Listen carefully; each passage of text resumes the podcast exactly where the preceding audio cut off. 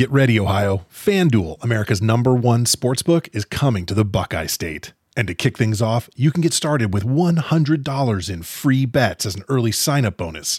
Plus, when you sign up today with promo code OhioSB, you'll be all set for when FanDuel goes live in Ohio. Then you can bet on all your favorite teams and all your favorite sports with $100 in free bets. Just download FanDuel's top rated sportsbook app.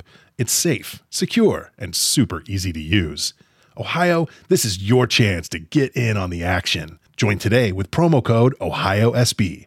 Make every moment more with FanDuel, official sportsbook partner of the NFL.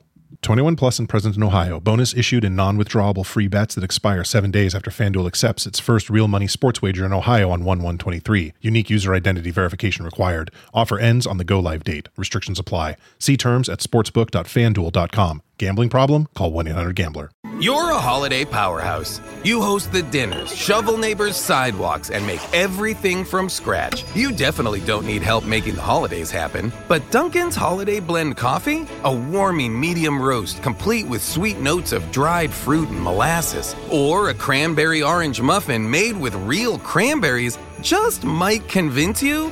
A little help never hurt, especially the hot caffeinated kind. America runs on Dunkin'. Price and participation may vary. Limited time offer. Terms apply.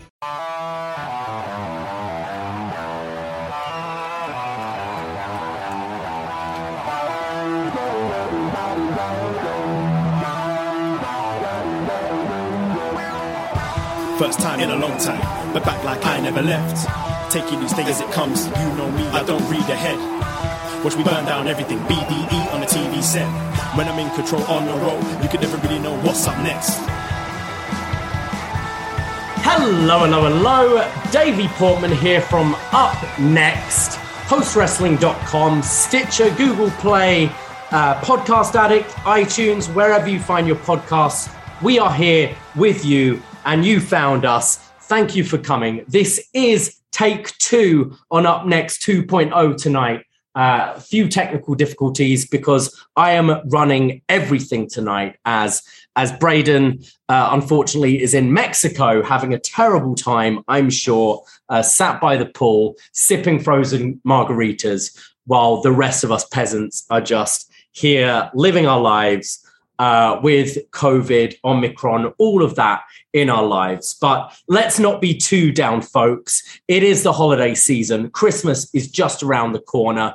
Everyone's having a good time, I hope. And I'm having a good time tonight because I'm not on my own. I am joined by a good friend of mine, a Mr. Jesse from the 6ix. Jesse, how are you doing today? I'm doing well, Davie. Thank you for inviting me on. It's it's a great honor. Uh, everyone's wondering what Adam Cole, what gift he's got the Young Bucks, and uh, turns out that you have stolen his thunder because you have given the gift of me to the good Up Next listeners. Absolutely, everybody. You are our secret Santa this year. Our first gift uh, day day. What is it? Day twenty one on our advent calendar, we get a Jesse from the 6ix, um, and it's been uh, it's been a while since we've we've had you on one of our shows. Uh, I know we've had you on a we had you on that epic Wrestle Kingdom we did uh, a couple of years ago, where we did the all nighter of doing both shows back to back, and thought it'd be a great idea to go for a few drinks in between shows, get ramen, drink sake, and then record after 10 hours of wrestling and drinking at about six in the morning. Uh, looking back, I, I, don't know if I'll be doing that again this year. Um, certainly, I think that Noah show could, might might give it a miss. Um, but yeah, uh, when did we last have you on one of these? Was that the last show we did together? No, I was on for a few um, uh, dynamite reviews last summer because we were in your back patio. Oh yeah. Uh, so I was doing a couple of those, and I think I was I did a short reaction pod with uh, Scorpio Sam and and Braden for All Out because you weren't there because obviously you were at the show. I think Braden wanted to do like a quick 15 minute reaction pod, so I was on that. But yeah, I, I've uh, my appearances have been my dates have been limited in the past couple of years. That's right. Um, yeah, so it's been a while since we've talked to each other. Obviously, we live in the same city. We we uh, try and uh, keep in touch as best we can. Um, things are kind of amping up a little bit in regards to to COVID over here. Um, I, I gotta say, I haven't had the best of days, to be honest. Um, I it, those of you that listen know I I work in a bar, and uh, the like Doug Ford, the um, the what is he the the mayor? No, not the mayor. Our esteemed premier, the premier of. Ontario. The premier of Ontario um, has added some new restrictions, which means now fifty percent capacity um, at like bars, restaurants, um, cinemas, all venues, that kind of thing. Uh, but also a curfew of 10 p.m., which um, which kind of sucks when you when you work in a bar because I personally make most of my money between the hours of 10 and 2 a.m. And um, I, personally can't really see the logic behind it. Um, from experience, I know most people that I'm serving, I hear say, Oh, you're closing now.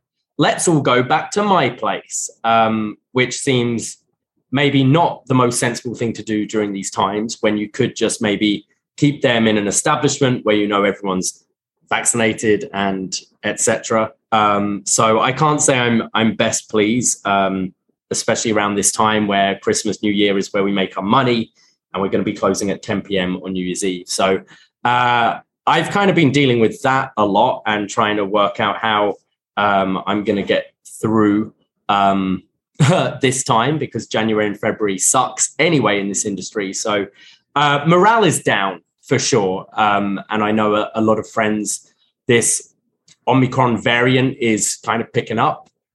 I've had a couple of scares this week. A few co-workers have tested positive. I've had three tests personally this week. All have come back negative. But uh, it's yeah, it's getting a little a little frustrating with this thing because we thought we were kind of out of the woods with this or or maybe not out of the woods but but getting towards the clearing you know getting towards the end and um and all of this it's it's kind of uh it feels like history is repeating itself a bit so I don't know. Expect to load more random watch alongs on Twitch at the weirdest hours, possibly in the next few months. Uh, I know this time last year was when we really amped up the Twitch thing because of uh, because of COVID, and uh, expect maybe a lot more of that moving forwards. But um, that's my little rant uh, to start with, and I kind of want to get it off my chest because I've uh, I can't say I've been too happy uh, the last day, and I know a lot of my friends are who are in the industry are feeling the same, and I'm sure amongst other industries as well are are really really feeling it as well. Um, but I will say to kick things off, uh, this is an NXT podcast. And as you know, we used to go head to head with AEW on a Wednesday. It was the Wednesday Night Wars, NXT versus AEW. And it was BD, uh, sorry, no, it was uh, Up Next versus Rewind a Dynamite. And we thought those days were behind us, but uh, it seems it's not because I, I know right now going on on Zoom, uh, competing with up next is the post wrestling crew with their Spider Man review.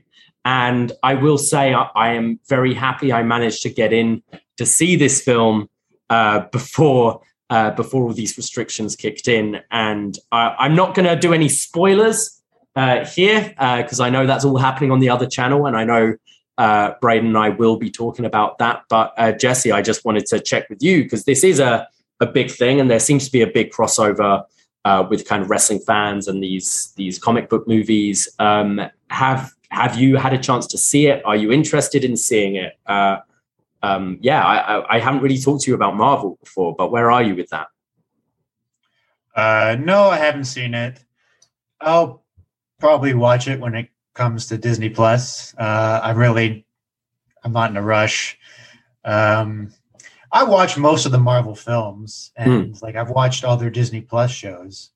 But I probably wouldn't watch this stuff if not for Wai and John and WH. Like they, they kind of they and the the free time uh, foisted upon me by the pandemic and and coming back from Taiwan, being in quarantine for two weeks. That's really what got me into the MCU over the past couple years. So I mean, I I have an interest, but it's it's not you know the most important thing to me. Yeah, I uh, that that's completely fair enough. Um, I will say I, I fucking loved the movie and I I cried twice, and I'm not afraid to say that. I, I cried today as well because of all these new restrictions and everything else going on. But uh, I uh, I really uh, I really did love this movie. I definitely want to see it again.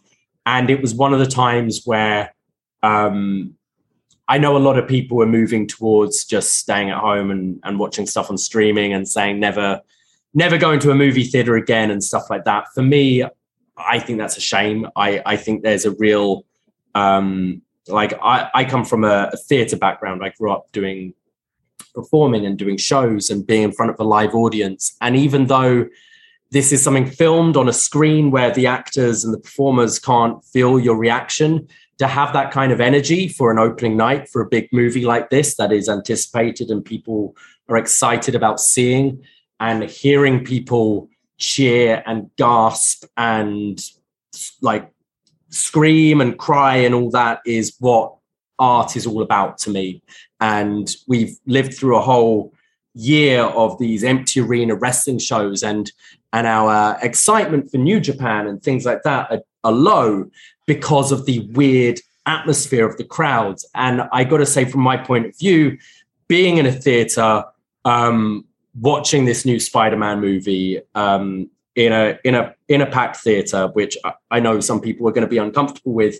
Um, but it was fucking awesome, and I I missed that, and I haven't had that experience for so so long, um, and that was definitely something I took away from that. Um, but I'll I'll definitely be talking about it more uh, a bit later on with Braden uh, once he's back from Mexico.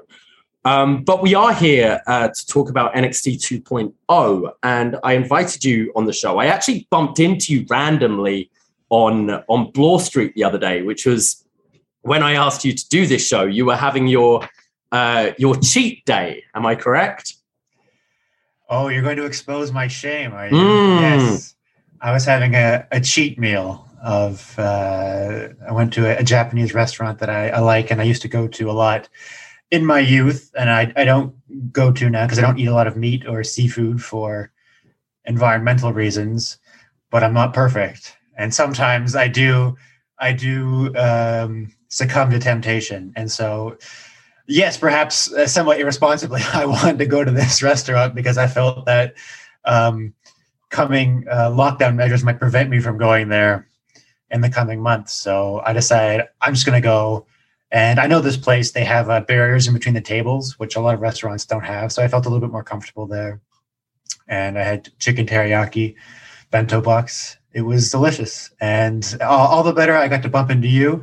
We went to BMV and we said hi to Mike Murray. WH wasn't working, but we got to say hi to, to Mike. And yeah, that was, well, that was uh, a nice day. yeah, D- WH was too busy recording uh, on his comic book movie show, calling other people nerds whilst handing out comic book recommendations. I, I think that day, um, but WH came out strong against the LARPing community. That I did not expect that. WH is a firmly anti-LARPer. So okay. Um, but yeah, I asked you on this show, and I, I know you used to be a, a really big NXT fan. You you've come over before. You've watched NXT uh, around my place before. We've watched takeovers together and that kind of thing. Um, where where have you been with NXT 2.0 so far? So I watched the first NXT 2.0 episode. I watched Halloween Havoc, and I watched this episode. So those, and I watched um I watched some of War Games. Uh, okay. I guess that was not a takeover, but whatever whatever War Games was, I watched not all of it, but I watched uh, three matches, three good ones. Right. Uh, so I, I, would assume you're someone who's kind of fallen off. Uh, you're one of these many many people that have kind of fallen off during this uh, this NXT time. Um, so I, I, assume you're, you're taking the role of Braden tonight. Uh, I'm guessing. uh well, maybe I'll. I guess I'll save my thoughts overall for the end. But um, yeah, I don't. I, I, saw that first episode. I didn't really have have time for it. I don't like. Um, I don't like the way Vince McMahon and his team portray professional wrestling. And now that we have a viable alternative in AEW, I don't see a lot of value in not just NXT, but frankly all of WWE. It's not you know, the odd thing comes out and will resonate with me. Um, Yeah. Like I, I haven't done your your poll yet, but my favorite match of the year will probably I will probably vote for an NXT an NXT UK match as my favorite. So greatness can still happen, but as an overall presentation, it's not something that I usually look back at the two hours I spent and say, yeah, that was a that was time well spent. I, I don't really feel that way. So I haven't, but I've been listening to you and Braden, and I've been hearing how awful NXT 2.0 it has been, and also some of the bright spots. So uh, I think it's good to, you know, even when I'm not coming on for reviews, I think I'll watch New Year's. Like they- they've got me for New Year's Evil. I'm gonna, I'll, I'll I'll say that for now. I am going to watch New Year's Evil. So all right, I right. guess that's Well, success. Yeah. Uh, well, that's a nice kind of setup for us because uh, we are coming to the end of the year and we've got a lot of big shows coming up towards the end of the year, one of which being our best match ever 2021. And uh, we've compiled a list which you can find both on the Up Next Facebook group, which anyone can vote on, and the Up Next Patreon, uh, which you can join for as little as $2.05 a month. $5 gets you pretty much everything. $2, we throw you some shows here and there. There's plenty to sample from the back catalog. But yeah, we're doing our best match of the year 2021. Uh, we've got a list. Uh, it was originally 25 matches, but people were yelling at me for forgetting Britt Baker versus Thunder Rosa in an unsanctioned match. And maybe that's why I forgot it, because if it's unsanctioned, count. did it really happen? No, uh, it wasn't a real match. It wasn't a real match, but so we've got 26 matches on there to choose from. You can send me in your top 10 and we'll be compiling our list and breaking down in two parts the best match of the year. So please, uh, you've got about a week or so to get your votes in. Um, if you're locked down over this uh, over this Christmas time, a perfect excuse if you're fed up of all the Hallmark movies and all that to go back and watch some of your G1 matches, watch your Ilias versus Walters. Uh, give a good rewatch and let us know what you think the best matches of the year are. But no matter how much people are shouting at me, I'm not including Nick Gage versus Matt Cardona. So so fuck off if you're one of those people. The match, the list is sorted. Um, but yes, that's that's all to come up. But we have some other shows coming up this week on the Patreon. Kicking things off on Thursday, we have our much anticipated review of Home Alone, the classic Christmas movie about a kid that gets abandoned by his parents at Christmas and then hatches a, I don't know, attempted murder against a, a team of robbers. Uh, it's one of the greatest Christmas films of all time, and we've bought it in probably the greatest wrestling podcaster of all time to talk about this movie. Yes, we are joined by John Pollock on this one. Uh, Braden and I have already recorded this. It's a hell of a lot of fun, and that's coming up on the Patreon this Thursday. And then to round things up on Boxing Day, we're giving you a special episode of Was Next, talking all about the July 3rd, 2013 edition of NXT, where we have Antonio Cesaro challenging Bo Dallas for the NXT Championship. But that's not all. That's you can get those shows for five bucks, including about 400 more in our back catalog. But it is Christmas, and we like giving presents as well. So, as always, Wednesday night, we talk all about AEW Dynamite in BD Elite on this very feed and on Twitch, twitch.tv slash up next podcast. Hello, Twitch room. Haven't said hello to you yet. Uh, that'll be tomorrow night at 10.15. But I will also be teaming up with John Siino this Thursday to take on Kate from Montreal and Andrew Thompson, Andy Ogden, and Benno in the big fat wrestling quiz of the year. And that's going to be available on, I believe, the British Wrestling Experience feed. Uh, test your trivia. You know, I like trivia. I do the games. We've got the Rumble coming up next year, uh, next month. Um, but yeah, Siino and I are going to try and be the the greatest trivia minds, having all the greatest wrestling knowledge of 2021.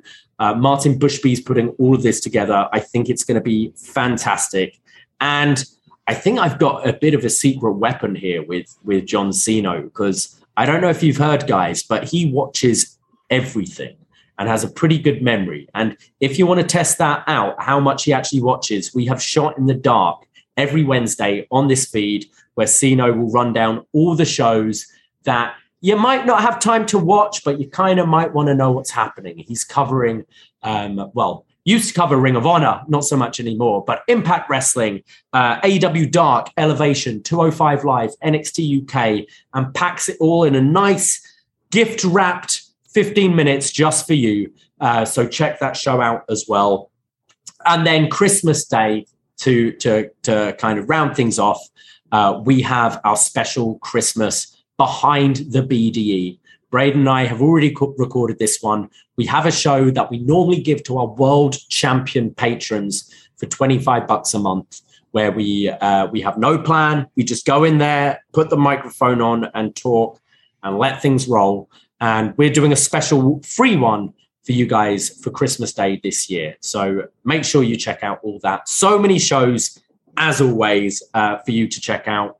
And uh, what a year it's been 2021. We, we're almost out of it. Uh, 2022 doesn't doesn't sound too much better, to be honest. I, I, am kind of nervous, um, but uh, we'll see how things go. Uh, I'm definitely not doing the Cody Rhodes. 2022 is going to be lit. Um, but yes, uh, all fun podcasts for you to look forward to over this Christmas period when you're fed up of your family or or everyone else have fallen asleep after too much turkey. You can always listen to us because we will be your NXT friends. Friends. Sure. Okay. Uh, a bit a bit out of practice there, but we'll get there. But that's it for all the plugs and all that. I think it's time to get into a bit of NXT 2.0. So NXT, December 21st, from the Capitol Wrestling Center.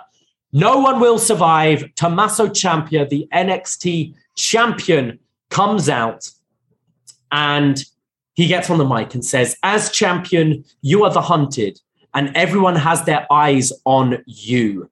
But I'm a bit different than every other man who has held this title as I do the hunting. Last week, Bron Breakker, I did the hunting.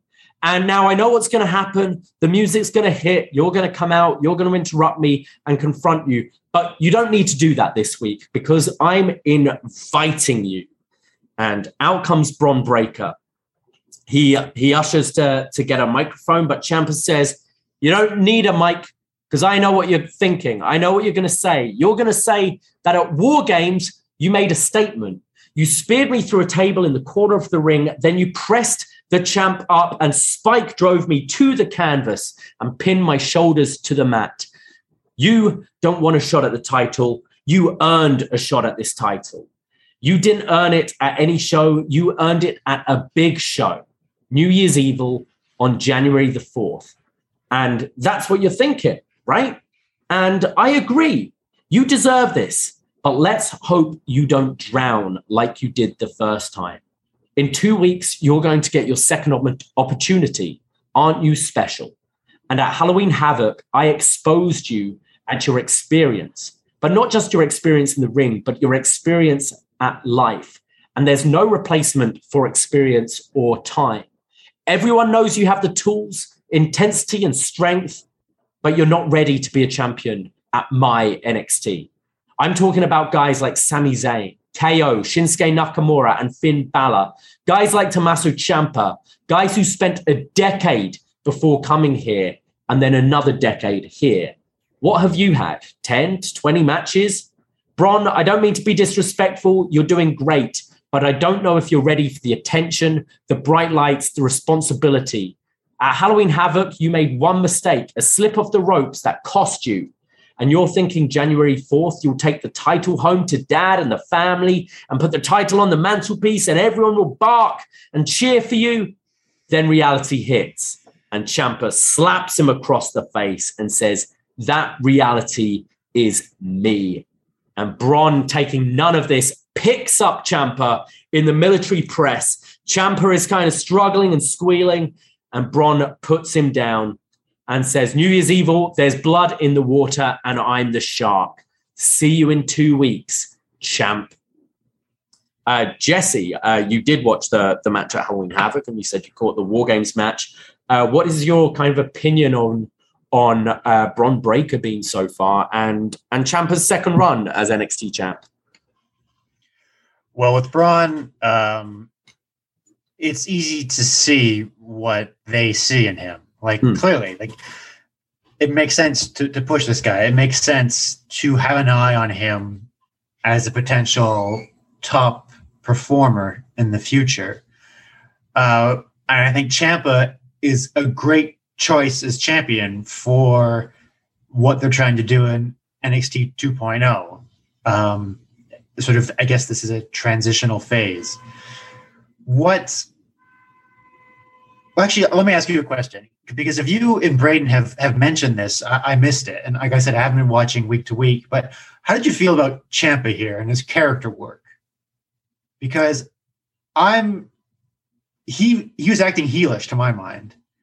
He was kind of Yeah. squealing when he was up in the up in the, the press, and it was also a little bit weird. He kept repeating himself, not like as though he was forgetting things, but repeating them as a stylistic choice. He would repeat phrases over and over again, and I it struck me as odd. I I kind of think they're actually doing quite a good job here because going into War Games, it was definitely uh, 2.0 were the heels in that feud. Um, the the first Ciampa Bron match, uh, no one wanted to see Bron win that one. I think this time round, I think we are kind of ready. I think we see the writings on the wall and see that Bron is probably going to be the next champion. Uh, you had the the segment last week with Bron kicking Grayson Waller out of the locker room for being being a dick. So I- I think they've actually done it kind of well where Ciampa can we I think I'm pretty sure Bron is going to win this match at New Year's Evil and be the new champion. And I think they've set it up in a way where I don't think the fans are going to shit on it now. So I think this time Bron coming in as maybe slightly leaning a bit more babyface and Ciampa leaning a bit more heel. In this case, does actually work for me. Um, and I think Ciampa is so. I think he's a great choice to be champion at this point. I I'm still unsure what the whole thing is with Joe, uh, but I can still see Joe working in this role um, if the so-called injury didn't happen, because I think they're both good talkers, and I think Ciampa can elevate any feud he's in uh, by putting him on the mic. And I think um, highlighting Bron's exper- like lack of experience here, you're right. It does babyface him in some way, um, and yeah, I think I I think I'm ready to see a bit of a Bron run on top. I think he's he's been pretty impressive. I think he he looks the part. I think he sounds great on the mic. Uh, I think from his matches, Ciampa says he's only had 10 to 20 matches. I believe it's 13. We did a little look, and for 13 matches to I think this guy is really impressive. And for your developmental brand, um, if you're going to go with a guy, I don't necessarily disagree with this being the guy. Well, I have a lot of questions. I think we all have a lot of questions, and it'll take time to understand the answers. Because, again, if Vince McMahon is as hands-on on this as, as some reports suggest, he- you know, he often doesn't have a good idea of what he's trying to do or what he wants to do, which is why I don't really like his storytelling. So, it is too early for Bron. I, I like what I've seen so far. Like, I, I am not anti Bron, but I, I was never anti Joe Anoa'i either. Like I understood why Roman Reigns would be a guy that Vince had his eye on, hmm.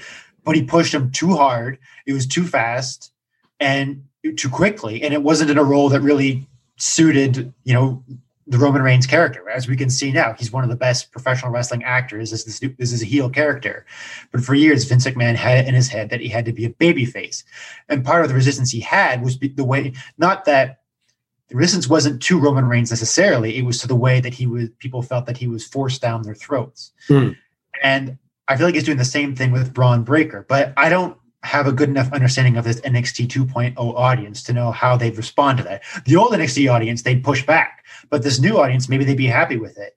And I think an even broader question is, what what is the role of the champion of this developmental brand?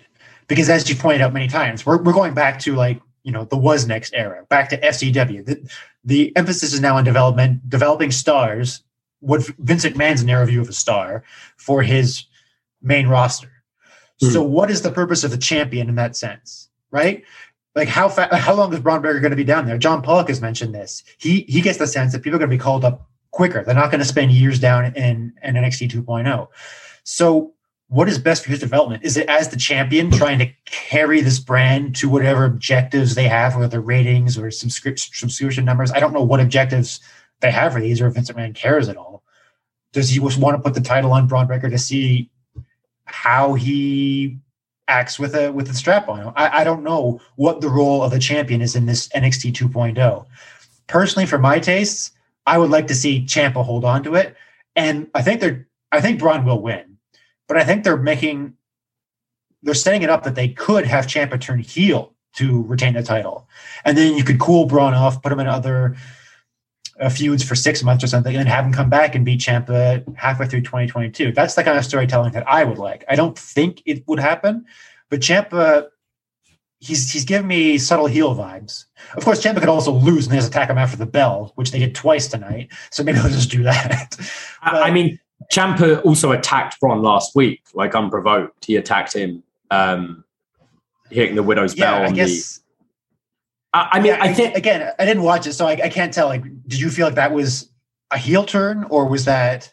It's Ciampa. He's he's like the yeah he's the cool anti-hero you know it, it's like it's a heelish move but we also love him because he's like an nxt original kind of at this point and he does things like that he's the psycho killer it's kind of in his character um I, I would say like if this is your brand where you're where it's developmental and you see that this guy being the future um what does it serve having Ciampa be champion at this point if it's not to put over someone? And sure, we all, we all like the long term storytelling and having it having a Ciampa turn and six months down the line, sure. But I kind of feel the Bron Breakker, you you want to just put the rocket on him. Like you you look at and and this is this is NXT. This is the third brand. This is developmental. This isn't Raw. This isn't SmackDown.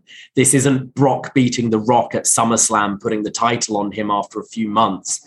This is NXT, and I think if you look at it more as uh, NXT 2013, the wasNXT era, Big E as your champion, that kind of thing.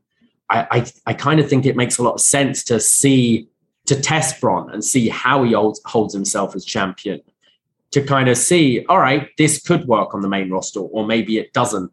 But we've seen the Ciampa title run before, and and I, I think we kind of have to put behind like this isn't the indie fed, this isn't the super indie fed that NXT used to be. This is trying to develop talent in the the Vince McMahon mold for main roster, and therefore I, I kind of think I think it could damage Bron having him lose the second time and kind of move down. I think, uh, yeah, yeah, I kind of feel it's the way you got to go if this is how you're how you want to have your developmental moving forward.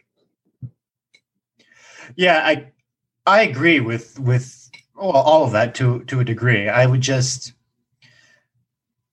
I guess maybe I have a, a vision more of like the NWA in the '80s, where you had you know race and then later Flair as the champion long term, and they lose it for three days and win it back, and they tour around. So I kind of I kind of like the idea of the old veteran heel champion, and mm-hmm. then you take turns running the new guys, you know, up up against the heel champ, and you that's a good way to see how they operate in the main event. But a lot of the NXT 2.0 guys are heels though, so that yeah. wouldn't really work right now. So yeah, Bron winning is probably the likeliest result. But I think Ciampa heel turn is I think it might be coming. He might just be playing heel for this uh, feud too, because he's not done anything bad that he can't come back from, right? No. Um, but I think yeah, it is crafted to get people to cheer Bron, and they are largely doing that. It seems. I also think the the you, you brought up kind of the Roman Reigns um, being pushed down our throats a, a, few years ago.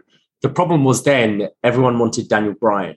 I look at the NXT roster and I don't see who that Daniel Bryan would be. Sure, it, could have been a Johnny Gargano, it could have been a a Kyle O'Reilly. Um, I Pete Dunne, but I, I, don't really hear it. I don't hear the cries for a Pete Dunne title run. So I don't think there's anything holding. Like I don't feel there's anyone else who the audience are kind of favoring over a Bron Breakker at this point, aside from people lamenting the days of NXT Black and Gold who just want to see Ciampa stay as stay as the champ. Um, Those people probably just aren't watching. So exactly, exactly. Uh, but I thought this was a pretty solid segment to open uh, 2.0 this week. And then we move on to Grayson Waller, who sent in a promo via Instagram story, uh, who for some reason is feuding with AJ Styles now. He uh, he posted a video earlier uh, talking about how he took out LA Knight and LA Knight's out the picture.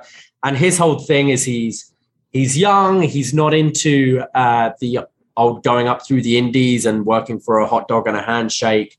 Uh, he's trying to make a name for himself. It's all about likes and swipes. And he says, no disrespect to AJ Styles. Um, as a kid, I was a fan of you, yours, but he reminds me of that other guy. Uh, but it's 2021. You got money. So what's with that haircut? On Tinder, you'd be getting lefts all over the place. What about the phenomenal AJ Styles? I don't have a mum haircut. You have a haircut like my mum, and that isn't an insult to my mum. And and says, what about uh, it's now going to be the phenomenal Grayson Waller. Um, so you've kind of been in and out with NXT 2.0. Um, what do you uh, take of this character and and Grayson Waller's delivery? So I watched Halloween Havoc, and mm-hmm. then I heard you guys review it, and I think Braden mentioned that Grayson Waller was a babyface at that point. And I'd watched this whole show where he was like hosting it, and I was thinking, I thought I was shocked. Like, what? How the hell is this guy a babyface? He's completely unlikable. And I think at that point they were they were already had figured that out, and they were they were planning planning for his heel turn. Uh, he is a good heel. He is really unlikable. yeah, really unlikable. And the whole the social media, like, oh, you've been getting left swipes. That stuff really is forced in his promos, but whatever. Uh, it's weird that all of a sudden he's feuding with AJ Styles on Instagram stories. I don't know why, but if NXT is no longer like it's not the proper third brand, it's back to developmental. So I kind of like, you know, we saw Riddle later on. I kind of like the idea of, you know, once a week or every other week, there's some main roster star who comes down and and does a little thing on on uh, on NXT 2.0, and Grayson Waller is a good conduit for that if he's you know chipping off at all of the the veterans. So I think yeah. he's in a great role for himself. I, I think so, and I I think they're building him up to be uh, eventually Bron Breakker's kind of big rival. He's positioned as the main heel on on 2.0, and I, I think he's kind of grabbing the ball and running with it. It it is it feels a bit shoehorned the whole AJ Styles thing, but again, this feels more like 2013 NXT where you'd have Chris Jericho come down to do a, a random one-off match against Bray Wyatt. You have Cesaro showing up to feud with Sami Zayn, that kind of thing. Um, and I think if you're you're kind of starting to lose your veterans, your Kyle O'Reilly's going away, your Johnny Gargano's going away. So maybe this is what they're doing, bringing in your Riddles, your Brian Kendricks, as we'll get to later, and your AJ Styles. Um, I think it. I, I, think it's working with Grayson Waller, and he is completely unlikable, and that's that's a good thing in his case. After this, we go straight to Raquel Gonzalez backstage, getting ready for her match, her street fight against Dakota Kai. But Dakota attacks her from behind uh, she picks up a long pole and swings it at Raquel, who catches it. Uh, they're swinging against the scaffolding. They're all brawling backstage. Um, and it's all chaotic as we go to commercial break. I actually thought the kind of opening, uh, like 15, 20 minutes, was paced really well on this show this week. Just going bam, bam, bam. You had the the Bron Ciampa stuff, the Waller stuff, and now we're going straight to this uh, kind of blow off street fight between Raquel and Dakota. And uh, after the commercial, they're still brawling. Uh, they're they're now at ringside, and uh, the referee made me laugh. He just goes, "Oh, let's get back to the ring. The match hasn't even started yet." Dakota, um, as they're still fighting around. There's there's a moment backstage where Raquel gets Dakota on this trolley, and and wheels her straight into the kind of shutting door gate thing. Um, yeah, that that was that was done well. But did you see how she got on the trolley? It looked like Raquel ran the trolley right into Dakota Kai's shin, and she just fell over. That Eee. looked so painful. It looked like right right where you don't want to get kicked in, like you know, if you've been playing soccer, you get kicked Yeah. in the shin. It looked like she just rammed it right into her. I'm like, oh, that looked painful. Oh, at at one point at ringside, Dakota hits a, a curb stomp and on Raquel's head on the ring steps, which which was the I'm pretty sure this was the finish of Raw last night with with Rollins and Kevin Owens doing this to Lashley, which apparently put out Bobby Lashley. But Raquel was back up seconds later. has Um, Dakota Kai used the curb stomp before? I I don't don't know. I don't think so. I, uh, you've got Candice LeRae had her own like variation of it, um, but no, I don't think Dakota's done it before. Um, there's then a, a flapjack in the ring from Dakota. Uh, sorry, from Raquel to Dakota on a, a set up steel chair, and Dakota just lands again like on her shin on this thing. Uh, at Dakota rings, was working hard tonight. Oh yeah. At ringside, there's a trash can put on Raquel's head and a double stop stomp off the apron to the face, which I thought looked pretty cool on this trash can. And then Raquel comes back with a power bomb on the steel steps. In the ring, there's a big boot from Raquel, and then the Chingona bomb on the trash can. One, two, three. Raquel picks up the win. Uh, this, I assume, is the the end of their feud. But I thought both were like going pretty hard in this one. Yeah, that, this was a very good match. Best match of the night. Um, yeah, I. You know, this is kind of the the pall that hangs over NXT 2.0. We, you know, we have these these performers we've grown to love who are are not in Vince McMahon's favorite age or size range. We're kind of wondering what's next for Dakota Kai. You know, she she, she clearly worked very hard. She changed her character, even though that whole um, a tick ticking thing she did didn't really work. But she was trying to things, changed her hair, and they both worked really hard. And I can imagine that um, Raquel Gonzalez, you know, they, they, they both want to give respect to the feud and respect to each other because it definitely does seem like the blow off. And I really enjoyed it. The finish, though, I, came. I wasn't expecting it then. Like you on paper, she basically did two Chingona bombs, right? It was called like a power bomb, Chingona bomb on the steps, and then again Mm. on a trash can inside the ring. Like, sure, that's enough to put down Dakota Kai. That's fine.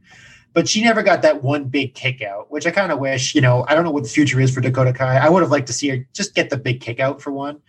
But more than anything, what threw me off was Chekhov's table in the in the corner there. I'm like, well, the match can't end. The table hasn't been broken yet. So uh, that would get a payoff later. But I kind of like them playing with expectations there. But I think it did hurt the finish of the match in that respect. So I don't know what's next for Dakota Kai, but a very good match, and they both worked very hard. Yeah, I, I feel this is a an ongoing thing since since we moved to 2.0 is every match just feels a little too short. I feel you could have had another had another 3 minutes here, had that big kick out. Um, but I did really enjoy this. I, I might have even preferred this to their uh, their last one. I, I thought they both worked really hard. Um, and yeah, you you do worry, especially after the last kind of year. What is next for Dakota? Do we see her on the main roster? I I feel if if she stays in NXT, she's just going to be floating around. And also, I I hate when they do this, and they do this quite a lot uh, in WWE.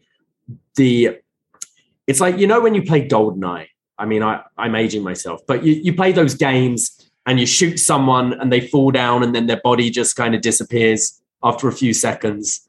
Um, Uh, and that happens a lot. Like Dakota lost the match in this huge, huge grudge match, and then she just vanishes as Raquel picks up the mic and stays on for a whole commercial break, a whole video vignette calling out Mandy Rose. And Dakota's just like, you don't see it, even if you just saw her stretch it off or carry it out or something, but it's just, no, that's Dakota done. You feel that's the write off, and now let's move on to the next thing. It's just little things like that that always kind of just take me out of it a little bit. because they have been together for i mean if you include the time they were te- teaming together, like this has been a year, year and a half of storytelling. Yeah. And then within minutes at the end of the match, Raquel Gonzalez is in two new feuds.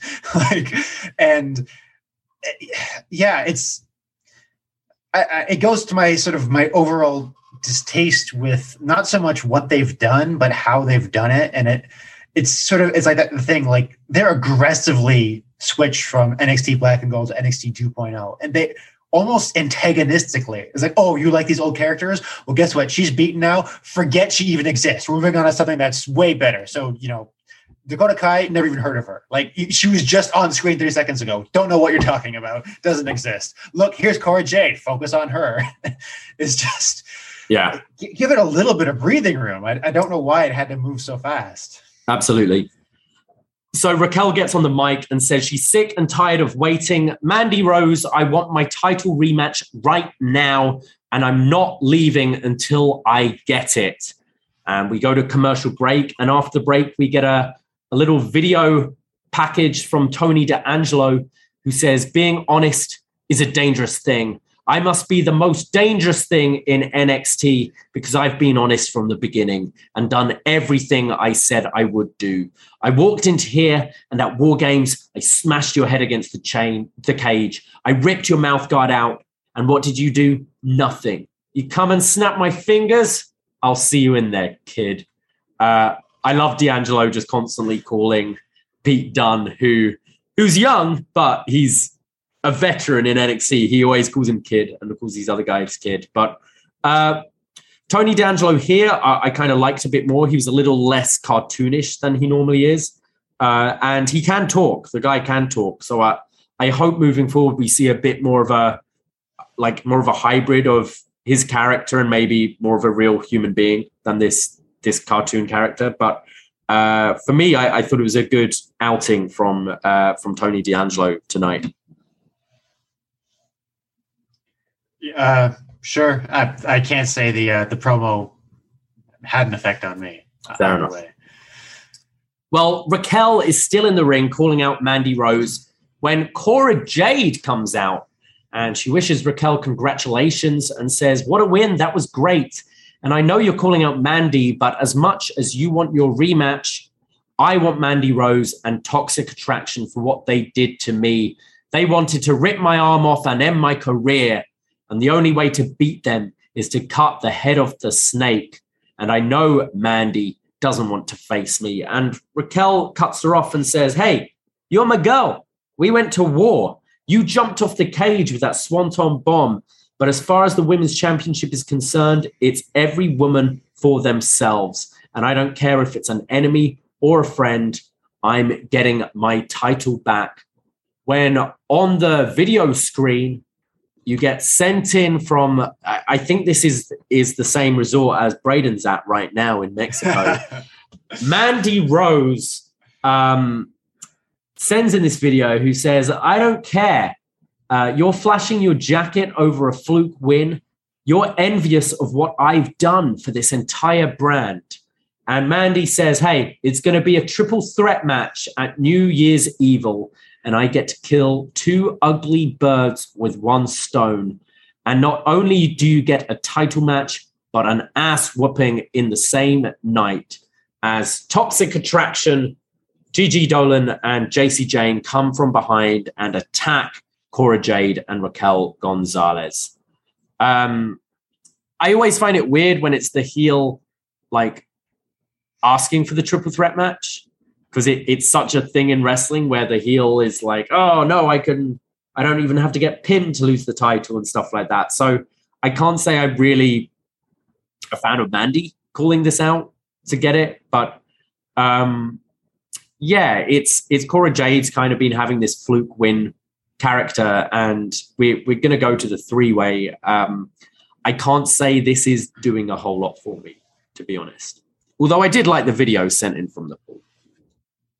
Well, yeah. So my my takeaway from this this whole segment were two questions about Mandy Rose. The first you've addressed is why the heck would the champion want a triple threat match? That makes no sense. But uh, even more puzzling to me was in kayfabe. could Mandy Rose see Raquel Gonzalez and Cora Jade? Could she hear them? What was happening here? She was doing a selfie video by the pool, in the pool, or by the pool, I don't remember, at this resort. But like, could she see them? If so, how? How how was she FaceTiming with these two women on a uh, live broadcasted wrestling show? And if she couldn't, how the hell did she know all of this would happen? Did she make like 17 different videos for different situations? Like, okay, here's the video if Raquel Gonzalez wins her match, calls me out, and Cora Jade comes out, and then I'll have my two girls attack them from behind. That's this con- contingency video. Did she have other videos? How did she do this? I need This- to know what Mandy Rose's deal was here.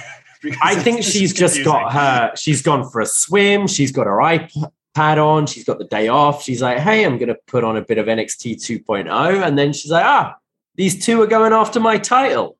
I better call in." Calls the production truck, and she's like, "Hey, I want to talk to these two right now." Okay, so you think maybe the the producers maybe she like charmed the producer and said, "Hey, put me on the Titantron. I got something to say." She's the champ. If the champ wants to speak, the champ can Okay. speak for sure. Uh, alright, so she she was luxuriating by the pool and had uh, NXT 2.0 on on a, a, a mobile device of some kind, and then she decided, "Oh, I'll I'll I'll call in because I want to put myself in jeopardy to lose this title in a triple threat match for some reason." Okay, Exactly. Um, the one thing I'm wondering is: is this? Do you see this triple threat as a way to get the title off Mandy and perhaps send her back to the main roster? Like, is this a long term plan with Mandy Rose? Are we going to just put the title back on Raquel? Are we going to get a Cora Jade run, or you think Mandy's going to continue as the champ here? Well, again, things move so fast uh, in WWE human resources. You know, we see people get called up after three weeks on NXT, and then they're released three weeks into their main roster run. Like, Tegan Nox, remember that battery thing with Tegan Nox? Remember that? So trying to figure out any logic here is probably a fool's errand. But from what I've seen, uh, no, I don't think Mandy Rose would go up soon because I still think she's serving a purpose with Toxic Attraction. She's serving a purpose as a, a mouthpiece and as a, a mentor of sorts to Gigi Dolin and Jacy Jayne. Is that her name? It is. yeah. Um, So uh, if I had to guess, this is more uh, do the triple threat, and I hope that you know she'll get Raquel and Cora Jade fighting each other, and we can have Wade saying this was her plan all along. Is that she wanted a triple threat to get them fighting each other? I hope they pay that off. But I assume that Cora eats the pin, and that a few months from now we're going back to Raquel Gonzalez, Mandy Rose one on one. And then again, depending on what their plans for Raquel Gonzalez are, because she can go up. She's ready now. You know, she's done it all in NXT 2.0. So I think so. I think both her and Dakota should be going up. Um, Dakota definitely should, but who knows? it just def- it feels like their times like come to an end in NXT for And sure. What more do they have to accomplish? You know, Exactly. Uh, we see Wade Barrett and Vic Joseph, and and Wade is in a uh, like a last season Becky Lynch ugly sweater, and Victor Joseph is wearing a Drew McIntyre ugly sweater, and I think McKenzie Mitchell later is wearing one of The Rock. Uh, but yeah, these aren't even current WWE shop stuff. This is like a year or two ago. They they got these in the sale, uh, but look great on on Casual Tuesday as we call it here. We see okay. Joe. well, while you it. were looking at while you were looking at their Christmas sweaters, I think it was this segment. Did you notice the woman behind them in the audience? No, So I don't know again who makes up this audience. I'm pretty sure they're not paying members of the public. I don't know how many work there or who's just coming in to see it. But a lot of people in the audience were wearing, you know, Christmas sweaters and stuff too. And there was a woman who's wearing like red pajamas and had a pillow and was pretending to be asleep. Oh, okay. was on camera behind the two announcers on television. I, I mean, I don't know why you'd want this on your television product. No, yeah. thi- thi- this is this is Mei Ying. This is oh, Karen. that's Mei this, Ying? this is Karen Q. Yeah, she. Okay, I I have missed this. I have not. So- have not been on top of this. I'm Oh yeah, I, I I missed the I missed the uh the the Mei Ying sighting, the sleeping girl sighting this week. But yeah, so uh so Mei Ying um I don't know, died and Boa absorbed her power and she's now So okay, yeah, I- I- I reincarnated as this girl who just sleeps around uh, the the the Capitol Wrestling Center. But I, I, I didn't I didn't spot her by this week. anybody. No, no, she just she's just in the background of scenes. That is bizarre. Uh, okay, well at least I know who it was now. yeah, this is our maybe our favorite gimmick. It's the gimmick we all most relate to. It's just the just the the girl who wants to sleep, who just wants Yeah, to chill. apo- I, apologize for not being up on this because No, uh, I- this is my first. Um, I missed the sighting, so I, so I apologize. I was too busy looking at the sweaters. Well, uh, talking of apologies, Joe Gacy now apologizes for Harland's actions last week. Last week, Harland uh, choke slammed poor Spanky, Brian Kendrick, down some stairs. And he says, But given what Harland has been through, you triggered an emotion that took him back to when people didn't like him. We don't condone violence, but Kendrick put his hands on Harland and called him a freak. Mr. Kendrick, some people could argue that you have no one to blame with no one to blame but yourself. I'm not saying that, but some people are. As he gives his creepy smile, and Harland just looks uh, just looks terrified. Um, Joe Gacy, the the woke character here. Um, opinions, Jesse. I thought this was really good. Um, I think I saw that first segment on the, the first episode of NXT 2.0, and I just rolled my eyes. Like, of course, Vince McMahon is going to make a character who's woke, and of course, that character will be bad because how dare someone say we shouldn't offend people? What a horrible thing to say. I thought that was really lame, but you've mentioned in recent weeks how you think he's grown into this character, and I can definitely see it with Harland and you his his delivery is dripping with insincerity and i think he really i think he understands the character now it's tough to see where it goes for gacy as a wrestler because the focus will always be on harland right Hmm. so his best case scenario is like um sort of bray wyatt role i suppose where he's he's got a, a bigger guy behind him but he's still the focus we'll see if that happens but in terms of character work i thought this was great I, I think Gacy is someone who I, I don't necessarily see as like his future in this company as a wrestler, but as a mouthpiece for people, I, I think he could be fantastic and could work definitely on the main roster in this kind of role. It it it's definitely come together for me, and I, I think the pairing with Harland really works. And I love the like the excuses that it's oh you bought this on yourself by triggering him and that kind of thing. Uh, this is this character is definitely coming together, and I think Joe Gacy performs it very well.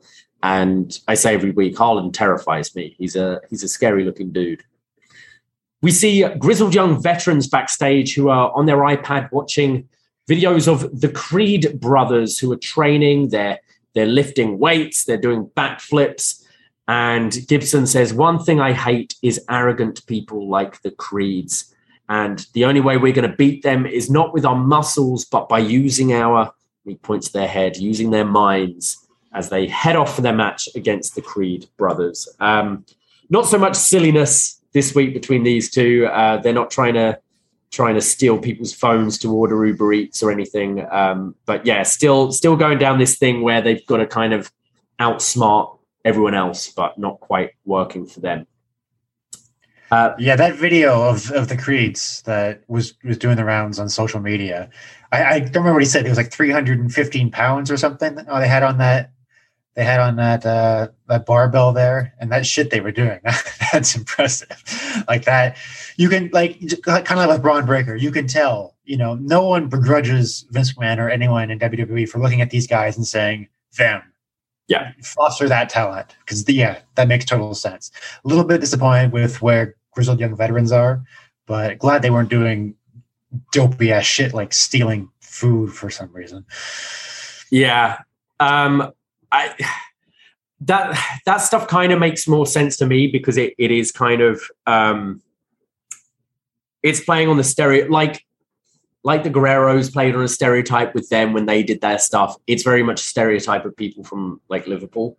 Um but it's just But- not ne- necessarily done. Doesn't know that. No, but that's why I think maybe it's it's something that they're they're pitching themselves. Like we Oh, want to get more personality out of you and stuff. Um, I, I, think Gibson's strength is just walking to the ring with the mic and talking. Um, but I, I don't hate it as much as other people, but I agree. Like it's when it comes, you can do all that stuff, but when it comes to the the bell ringing and having a match, you need to go back to being the the grizzled young vets we all like know and love, right? And I, I, I don't think they've been really able to do that since NXT 2.0 because the matches aren't really designed or booked that way anymore, which is a shame. Um, and I think we'll go into that more in the match coming up. Uh, but before we get to that match, we see Indi Hartwell and Persia Pirotta backstage, and they say that their match got postponed as Grayson Waller walks in. And this might be the most amount of Australians we've had on the TV at the same time in WWE ever, maybe. I don't know. Three Aussies here. Um, and Indi says, I'll never forgive you what you did to. And before he can say the words Johnny Gargano, which we can't say anymore because he's on Twitch, so God forbid we say Johnny Gargano, Grayson cuts him off, cuts them off, and says, "Look, we're all Australians here. We should be friends." And Persia says, "Look, I think you should be more concerned about AJ Styles." Grayson Waller says, "AJ Styles, uh, I don't worry about him. Grayson Waller is the way of the future." As as Indi gets all worked up and goes to goes to hit him, and we cut to Wade Barrett, who calls Grayson Waller a complete wanker you you actually skipped over my favorite part of the show right there. Oh, what was that? Indi. It popped me because a scene that came out of nowhere. At the end of her sentence, she just called Grayson a douche. Oh, yeah. I just laughed so hard. I never expected her to call him a douche. And I just thought that was hilarious. So uh, props to Indi. I just thought that was so funny. Jesse, this is the edgy show. All right. Yeah, we can yeah. we can say douche, we can see Mandy at a swimming pool, and we can say wanker on Tuesday nights because it's 2.0, baby. It's edgy. Um, yeah, I, I kind of like Indi and Persia together. I, I, I see kind of uh, big things for uh, for Persia, and they are kind of cooling off a little bit on the uh, Indi uh, Indi Dexter stuff, like still reference, but it's definitely about this this tag team and and potential feud down the line between these two. Uh, but I, I, think all all three of these have have a certain charm and charisma to them, um, where that they can carry these scenes. We go to our next match with which is grizzled young veterans taking on the Creed brothers. We start off with Julius Creed and Zach Gibson starting things off. Uh, we get a really nice takedown from Julius, who tags in Brutus. And uh, Julius, sorry, I think it's Brutus, gut wrench slams Julius on top of Gibson, which looked pretty impressive. There's then these repeated knees from both of the Creed brothers to the ribs of James Drake. And then Jacket Time come out just before the commercial break to join commentary. And uh, if you know me, I love a good watermelon shirt. I've got a very nice watermelon shirt. And Jiro here rocking a whole watermelon suit, which I need to find out where he got this from. Looked looks very snazzy. After the commercial break, we see that Jacket Time actually have their own announce table.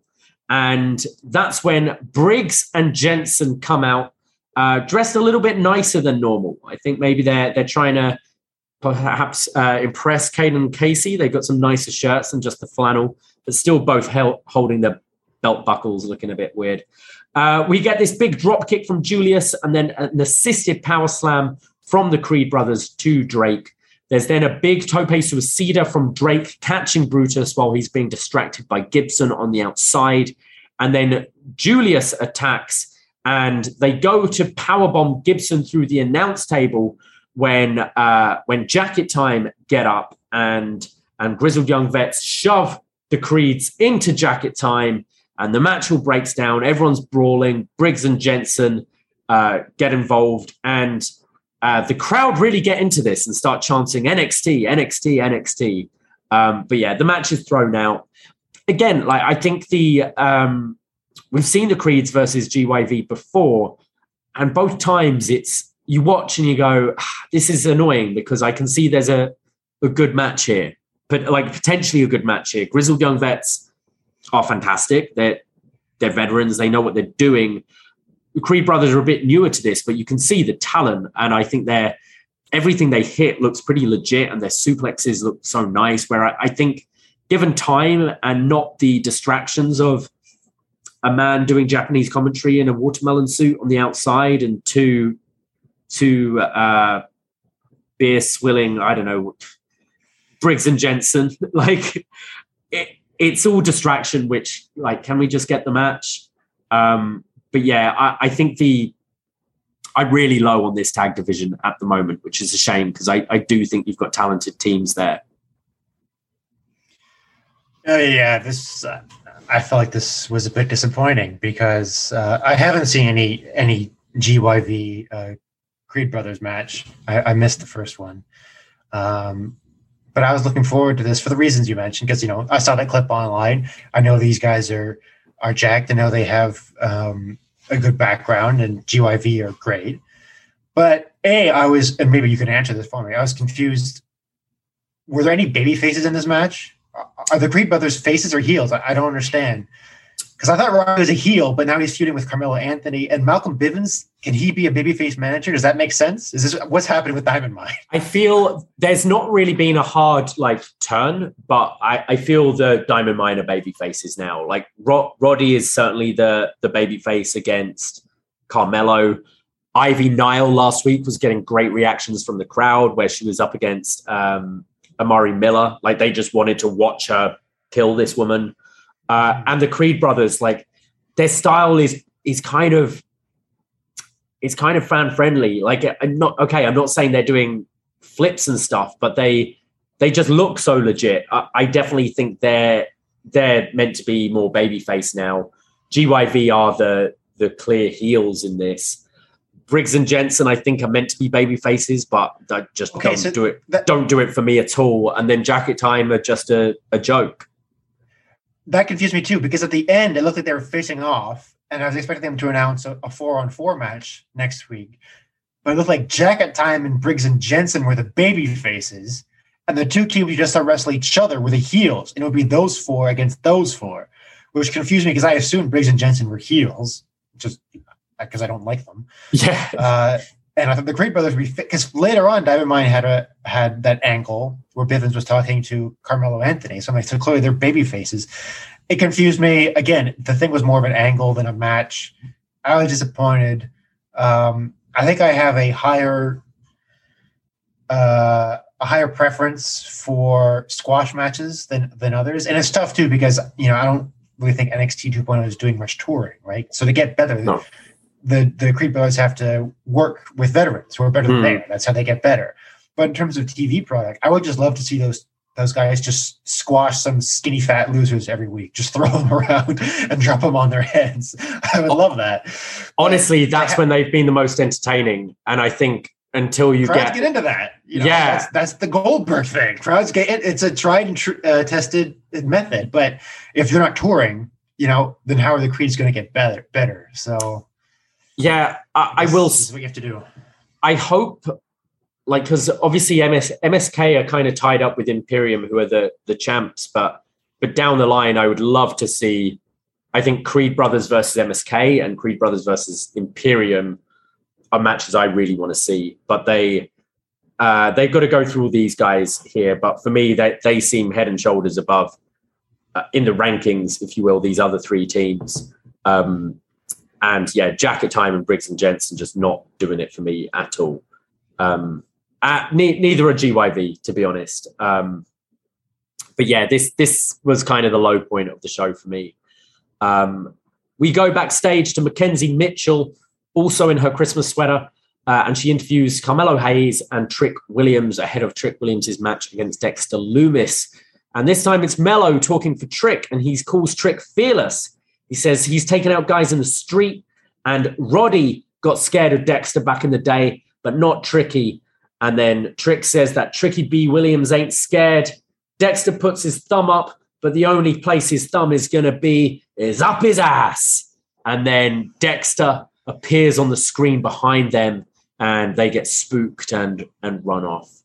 Um, yeah, this feud keeps on going on. um, where people are getting scared of of Dexter Lumis. This has been going on since Halloween now, since before Halloween. Um, and I, I fear we're, we're still going on with this. Any comments on this, or shall I move on to the next segment? You can move on. Okay.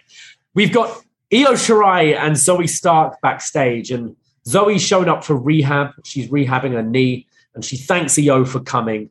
And Io says she's only here to get a massage. When LDF, Legado del Fantasma, show up uh, to also get some uh, some work done, and Io shouts at them, tells them to leave. When Elektra Lopez shows up and says, "Everyone knows you're crazy, but I'm not afraid of you." And then Io speaks in Japanese to, to her, and Carmen kind of walks away. And Zoey says, You stood up for me, didn't you? I knew you liked me. And Io says, No, I don't. So still playing the I don't like you thing. I will say I like that they're um while Zoey's injured, that they're still using her. They're not having her completely go away so you don't forget about her. But again, I, I hate these I don't like you segments. Um, but at least we're getting an Io match tonight because I feel she's someone who's very much uh, faded into the background, and she's like a like a Dakota Kai, like a Raquel Gonzalez. You kind of wonder what is next for her. Has she done everything there is to do in NXT? Um, and even in the match later on, it's it's more of an angle more than a match. So uh, yeah, Io and Zoey still not doing it for me, even though they're not teaming anymore.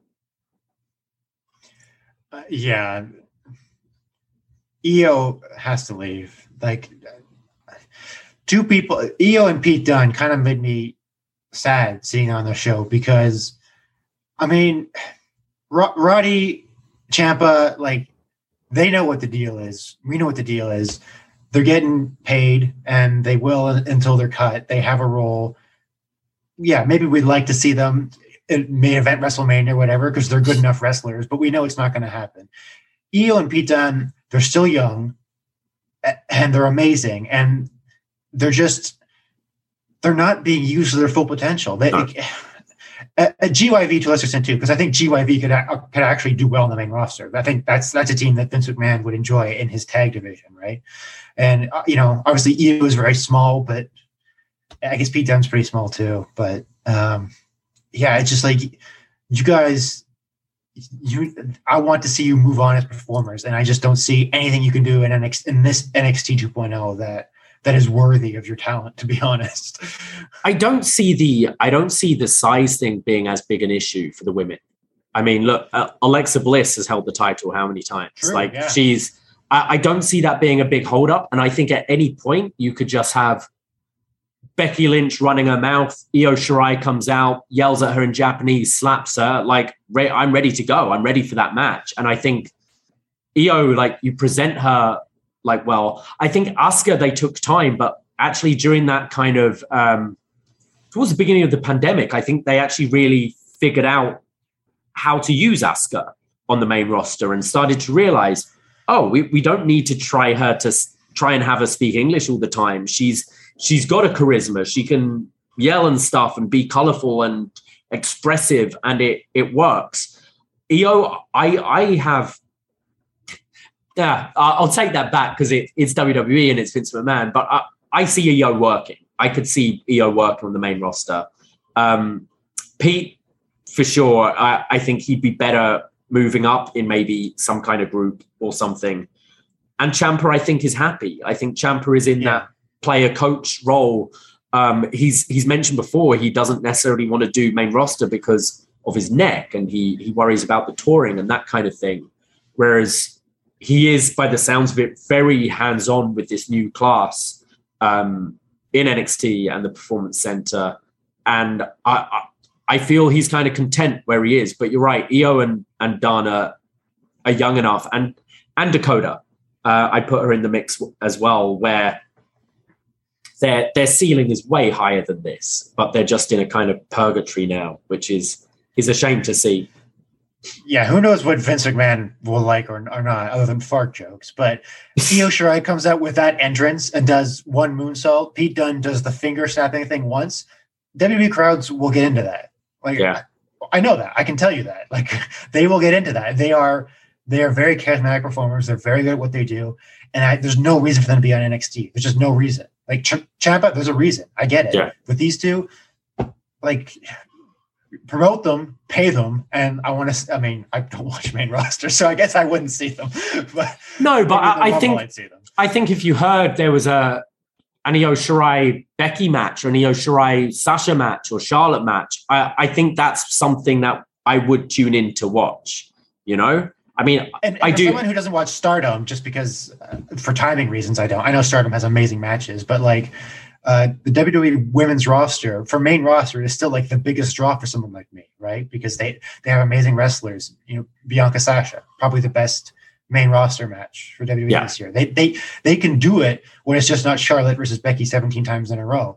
Um, and yeah, Io with any of them, like if you if, you- if it's not just oh Io is on Raw this week and she's she's wrestling, I don't know who's on uh, Doudrop. Like no, I'm probably not going to get to that. But if you build it up, yeah, of course, I'll definitely tune into that.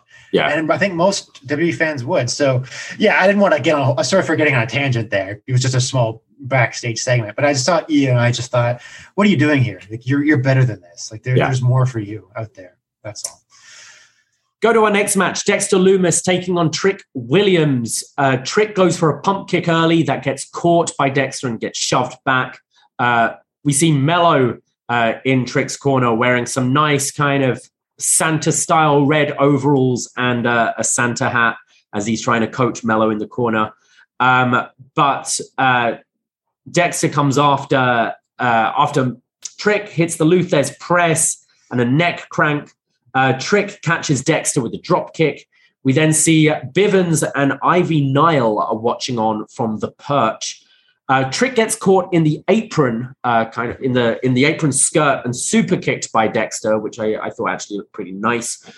Dexter then gives the thumbs up as Roddy shows up in a blue tracksuit to attack Mello, and then Trick hits a scoop slam for a two count and applies a headlock forever to to Dexter. We then get the clothesline bulldog combo from Dexter, followed by the kip up and the leg drop. And then Trick goes to use the shoe against Dexter. Yes, who who throws a shoe, but gets caught with the uranage into the silence, and uh, Trick passes out, and Dexter wins the match. Um, for me, Trick isn't showing much at all in the ring. Like his offense was very, very limited here. Um, Dexter, I think in in short bursts can be okay. Uh, some of the moves he does, he does quite nicely, but I, I'm not too interested in watching Dexter Lumis matches. And Trick of of this new class is definitely low down for me from from what he's shown he can do. Uh, yeah, this was just a match, uh, TV match. Could have done without that long headlock spot, but it, it was that progressed storylines. Um, ideally, you'd want both performers to be in there with someone better because we've seen Dexter have good matches, and Trick is athletic, so you know he, he can learn. But against each other, styles make fights, and and this these weren't great styles. Yeah, I, I think Dexter actually the, the best is when he was in the tag team with with Johnny Yeah. or or even teaming with with Indi. Uh, he needs that that person to play off against. Um, otherwise, the singles matches get very repetitive, where he's just the the scary murderer guy chasing people. Um, whereas in, in short bursts in a tag match, I, I think for a kind of bigger guy, some of his moves look kind of cool. But when it comes to a, a singles match, he's really not too interesting. After the match, Grayson Waller attacks Dexter Lumis with the steel chair, and AJ Styles arrives as we go to uh, uh, now Pete Dunne talking ahead of his main event, and he says, "No one else." This is a mile a minute. Like I, I understand what they're trying to do. They're trying to do the the Paul Heyman ECW thing. Never let it you rest, so that you're always glued to the TV. And there's and there's value in that. But that so Dexter beats the flunky. So the match we should be expecting is Dexter versus Carmelo Anthony for the North American title. That's Carmelo Hayes, yeah. Uh, yeah, yeah, yeah, not the basketball player. um, that would be interesting. Um, but instead, we have Roddy attack Mello, and Hmm. so that's the announced match. And then Grayson Waller attacks Dexter, which is sort of a, a, nod to his attacking Johnny. And then all of a sudden AJ Styles is here. So Yeah. what, what, where my head is spinning. What what match are we building to? I, I mean, R- Roddy and Mello has been built for a while, and and the Trick and Dexter thing is kind of just like the, the remains of the Johnny Gargano feud. It's just like tying that up, and it's you're right. There is a lot going on here though, because when you add AJ Styles and you're like, you don't even go here. It's like, well, Yeah. um, AJ Styles NXT debut. All of a sudden, okay.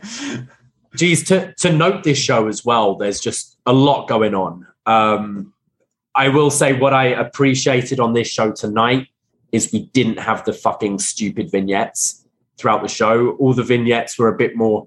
I, I felt everything was driving to a place a bit more. Um, like the the Pete Dunne and Tony D'Angelo inserts this week are heading towards the main event. Um, so I found the pacing a little better than usual, but it it is chaotic. There is a lot being thrown at you at once. So Pete Dunne says, No one else is like me. I just turned 28 and I have 15 years of experience. I'm a tag champ. I'm a Dusty Classic winner. I'm a record breaking UK, uh, I had a record breaking UK championship run, which I, I'm pretty sure Walter overtook, Yeah. right?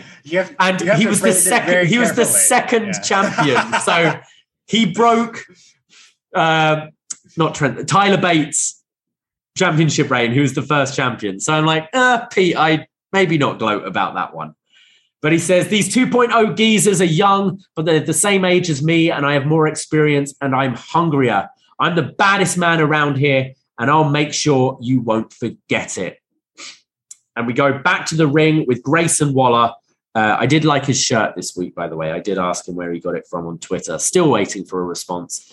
But he says, I hate seeing WWE superstars getting into the Hall of Fame and thanking everyone. They thank their mom, their dad, and thank all of you, the WWE universe, like your opinion matters.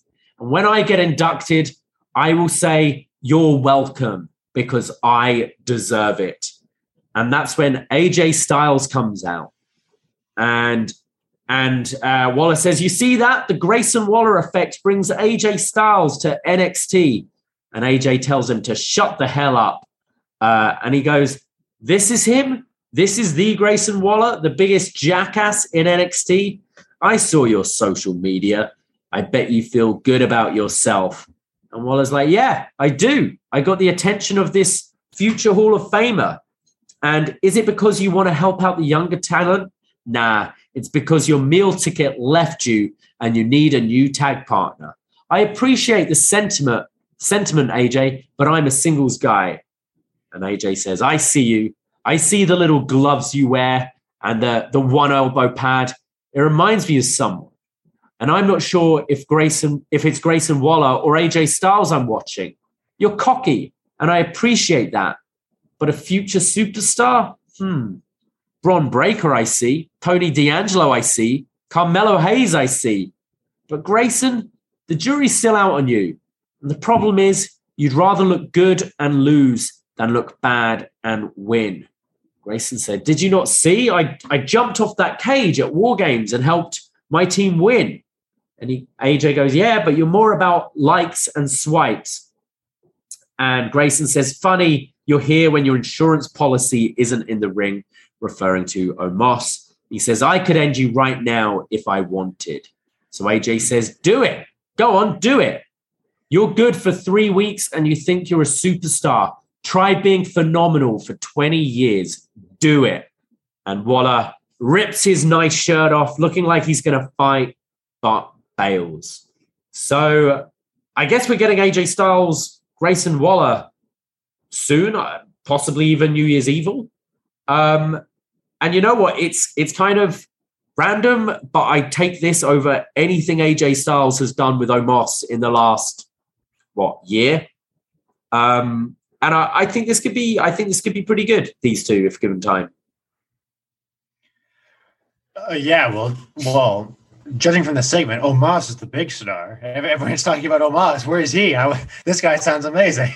but uh, no, I, I'd, I'd be willing to wager a fair amount that AJ Styles versus Grayson Waller will be a significantly better match than AJ Styles versus Omos.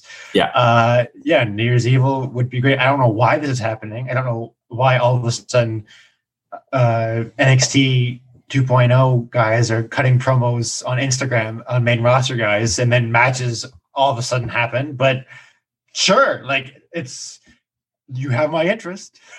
Apparently, AJ Styles is is LA Knight and Johnny Gargano's best friend or something, and we just we just didn't we just didn't know about it. Uh, but yeah, I, I, do think Waller sounds good. I think he's he's seeming more and more comfortable in this role. Uh, it's just a matter of of backing it up in the ring, and I, I think he's shown he's got flashes of that. And AJ Styles is one of the best you can go against, and and having a good singles match from AJ Styles, I'm I'm never gonna uh, turn my head away from, uh, especially with what he's been doing the last year. So we'll see. This could be a, a big thing for Waller actually against AJ. We go to Malcolm Bivens with Diamond Mine. Uh, no Hachiman, uh, the coach this week. So uh, I wonder if if that's going to continue moving forwards. But uh, just Ivy Nile, the Creeds, and Roddy. And Bivens says, "Look, that's what happens when you disrespect us. It's all about respect and money. We're all about the big money matches. So, what I propose is that New Year's Evil, it's going to be title versus title. And Roddy says, You have two weeks to find those balls. Ho, ho, ho. So, yeah, we, we're getting the match we all assumed we're going to get. We're going to unify the North American title with the Cruiserweight title at New Year's Evil. And yeah, I, I think Mello has has been fantastic actually since joining NXT. Roddy, we all know, an absolute workhorse. Uh, I can't see him coming out of this with the with the titles, but who knows? I think I think again this looks a. Uh, I, I think New Year's Evil is shaping up quite nicely actually um, with Bron and Ciampa and potentially AJ and and uh, Grayson and this um, Roddy Carmelo match. Uh, yeah, Melo. I don't even put in the uh, in the same class as the NXT 2.0 guys. I'm not sure what his experience was before NXT, but he's great. Like for, for my money, he's already there. Like he, you know, the, the guy he can talk. He's a great wrestler, great look. Yeah, n- no problem with me. Again, Roddy is in Roddy's spot, and, and it is what it is for for him. And even though the uh, the heel face dynamic of Diamond Mine is still a bit confusing for me, I'm sure it'll be a great match. And and while it's unfortunate that you know what happened with the cruiserweight classic five years, six years ago now, mm. is, is going to end like this. Uh, this has been on the cards for a while, and I haven't watched an episode of 205 Live in about six years, so I can't say I'm I'm too disappointed. For a while there, uh, with um, oh geez, I can't remember his name now. The uh, the dude the dude from Legado, Uh, Santos Escobar. Thank you. So I didn't mean to disrespect him. I'm trying to praise him. For a while there, he had the title, and uh, you know he had uh, he had a really good run, and he was um, he made that title relevant. I think more than it had been for years, and that was a great run. But largely, that title and that whole division has been kind of just nothing. So I wish it. I, would rather them build it up and do it properly, but they're not going to. So sure, unify the titles, give Mello another thing to brag about. Fine. Yeah, that that was definitely the peak of that, where you had the the tournament, you had uh, Drake Maverick. That that was when he he had his whole release and was doing that tournament, and one. yeah, it was. But that story helped elevate the title. People were interested in that, and you actually had some. That's when you, I think, that's when you brought in Swerve as well, and you had uh, Santos, who was under the the mask and revealed the Legado. Yeah, that was definitely the peak of of that run. But I think it is time now. You don't have a cruiserweight division anymore, so uh, might as well unify the two. We go to MSK with the Shaman Riddle, and uh, they're all on their brand new scooters that they they got last week from the from the fanny packs, and uh, Riddle says the scooter is like a tag partner, and I may be your shaman bro, but you're teaching me so much too. And check out the bags, bro. And they open up the bag, and it's like a commercial for WWE Shop. They're pulling out all this RK Bro merch. And Riddle says he'll be with them next week on NXT. And they're all riding their scooters as some song plays called Best Day Ever, as the words Best Day Ever come up on the screen. And they all say, This is the best day ever. As a car comes towards them and they go, Oh shit. Remember, this is the edgy show, folks. And they get hit by this car, but MSK wake up and they're right back to where they were weeks ago by the bus stop where they started on their epic journey to find the shaman. And Wesley and Nash Carter look at each other and they say, Did you have the same dream? They go, Oh, let, let's dump the supplies. That was weird. So they open up their their bag to to dump what I what I assume Jesse is is is marijuana cannabis. Um, but No. yeah, but actually, it's it's not at all. It's actually an RK Bro hat. So they're like, wait, what? Was it a dream or or did it really happen? As the bus pulls and drives past them, and Riddle shows up and says, "Let's go beat this holiday traffic, bros!" And they they ride off on their scooters. Um, yeah. So um, is this was it here? I do we see these two again? Did I miss the bit where? Oh, is it Imperium? Like it's Imperium later that refer to to Walter. But yeah, Riddle is coming to NXT next week finally, and and MSK MSK have been off of like in ring stuff for a while. Um, part of me wonders if this is a tactic because of the whole stuff with Izzy and her dad, and them getting booed at Full Sail. Whether have them stay off TV a bit, come back with a bit of a fan favorite like a Matt Riddle, uh, might try and get this crowd to win them, like win them over a bit. But I am interested in seeing Riddle in in NXT again. I, I think this pairing definitely works. Uh, some of it's cheesy, but like I think there is a charm to all three of these guys where you're watching it and going, "Yeah, this is stupid," but uh, it's not a what's the term a square peg in a round hole. You're kind of these are the kind of guys who should be doing this kind of stuff, I guess. Uh, but I'm ready to see them back in the ring because the, these guys are great. Uh, my big takeaway was that this segment was was written very weird. Uh, They all have been Jesse.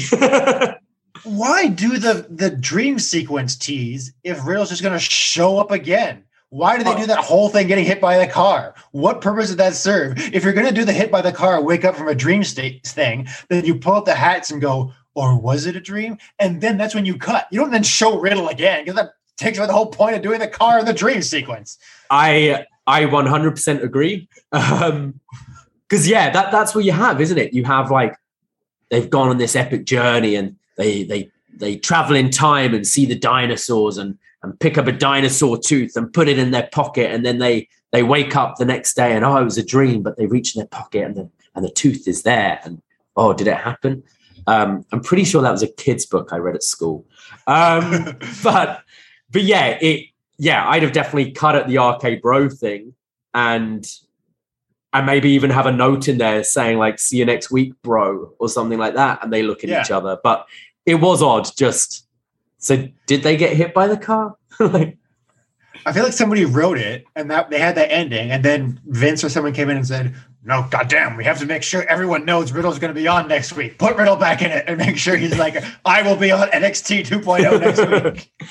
so well, Yeah. there wasn't was a point. But uh, yeah, Riddle hang out with these guys. Riddle in a match with these guys. Sure, it's fine. I, I just could not get over that weird, that extraneous bit at the end. That just seemed silly.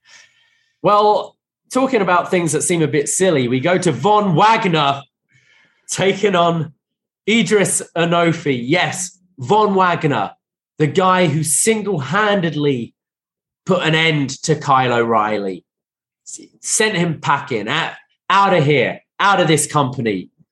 And he's taken on Edris Enofe. Robert Stone is at ringside watching. Uh, last week, Robert Stone kind of uh, saying that he wants to take people to take him seriously, and he's going to take them seriously from now on. So Von catches Idris with a power slam. There's an inside cradle from Enofe for a near fall, followed by a big clothesline from Von. And uh, Wade on commentary says, with a little more seasoning, he thinks Von could be the next Sheamus or Drew McIntyre. And then uh, Wagner looks at um, Robert Stone at ringside, and Edris just catches him with a roll up and beats Von Wagner in in a couple of minutes. Um, after match, Wagner is Wagner's pissed and and beats up Edris Enofe. But uh, yeah, very odd here. So I really liked this match, and I really disliked the post match segment. Uh, have we seen Edris Enofe before? Have you seen this guy before? Yeah, we, we, he's been in for a, a, few weeks now. Okay, so I hadn't seen him before, and the match is starting, and I see these two guys, and Edris Enofe uh, is has a, a, better physique. His gear looked amazing. Uh, he's more athletic than Von Wagner. All Von Wagner has over this guy is he's taller. That's mm. it. And I, I, remember you guys talking about his gear before. Von Wagner's pants are awful. They're horrible. Horrible. And I look at these two guys and I'm like, Edris Enofe looks like the star to me. He, this is the guy I want to see. I don't want to see Von Wagner. And then Edris Enofe wins the match. And I'm like, yeah, this is great. I like this. But then Rich calls it a Rich. That's that's the commentator, Vic. right? Vic. Vic. I'm bad with names today. Rich Brennan. Vic. That was that's a throwback. That was yeah, NXT years ago. It's, it's been a, it's been a while. I'm sorry. Vic says it's a Christmas miracle, and I'm like, well, don't call it a miracle. This guy isn't Leon Ruff. This guy looks great. Like you can say it's an upset, but don't eh, let's. And then Von just beats the crap out of him at the end anyway. So the the victory accomplished absolutely nothing. We're back to where we start, and then Von Wagner storms off, and we have some really bad uh, nonverbal acting from Robert Stone, some bad WWE acting. So I thought the match was great. I'm like, yes, this, this is a springboard for Edris Enofe. This guy looks great. I want to see more of him. But no, it wasn't. It was just a meaningless result erased with a meaningless post-match attack that's going to some story that I don't care about. it's yeah, it's one of those things where it, it doesn't serve anyone. You no. you undermine the win immediately from Enofe, and I wouldn't even be surprised if they they don't even follow up with this, as in with Edris. It they're following it up with Von Wagner, Team Robert Stone. Um, but you just had you gave Von Wagner a huge win. You were the guy that wrote off Kyle O'Reilly, someone who's been mainstay in this company for a while, who's main evented takeovers, and and two weeks later you've got Edris Enofe, who has been positioned as brand new enhancement talent in the last couple of weeks, getting a surprise win. But you know, this isn't, this doesn't serve anyone. It makes Wagner look weak.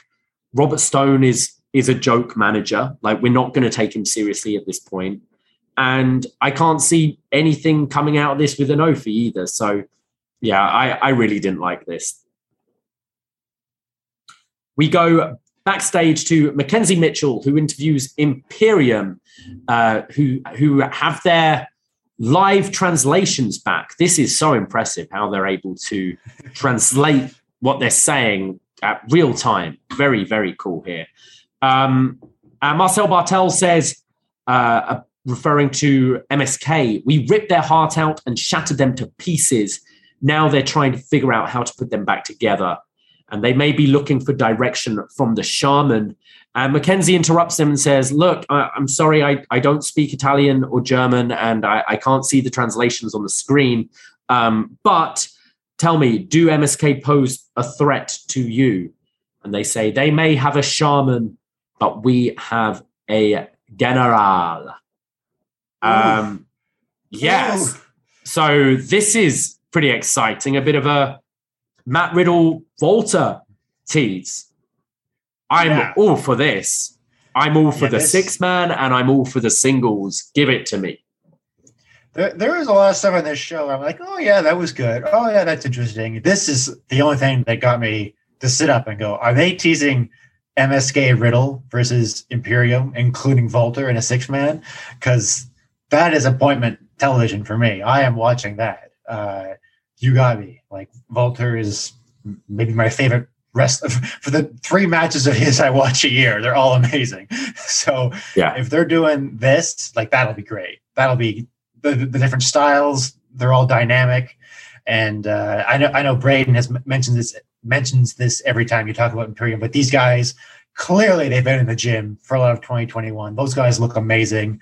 Uh, again, you hope that they're not too short for Vince McMahon because uh, they have all the tools to succeed in in any promotion if if they're given the right time.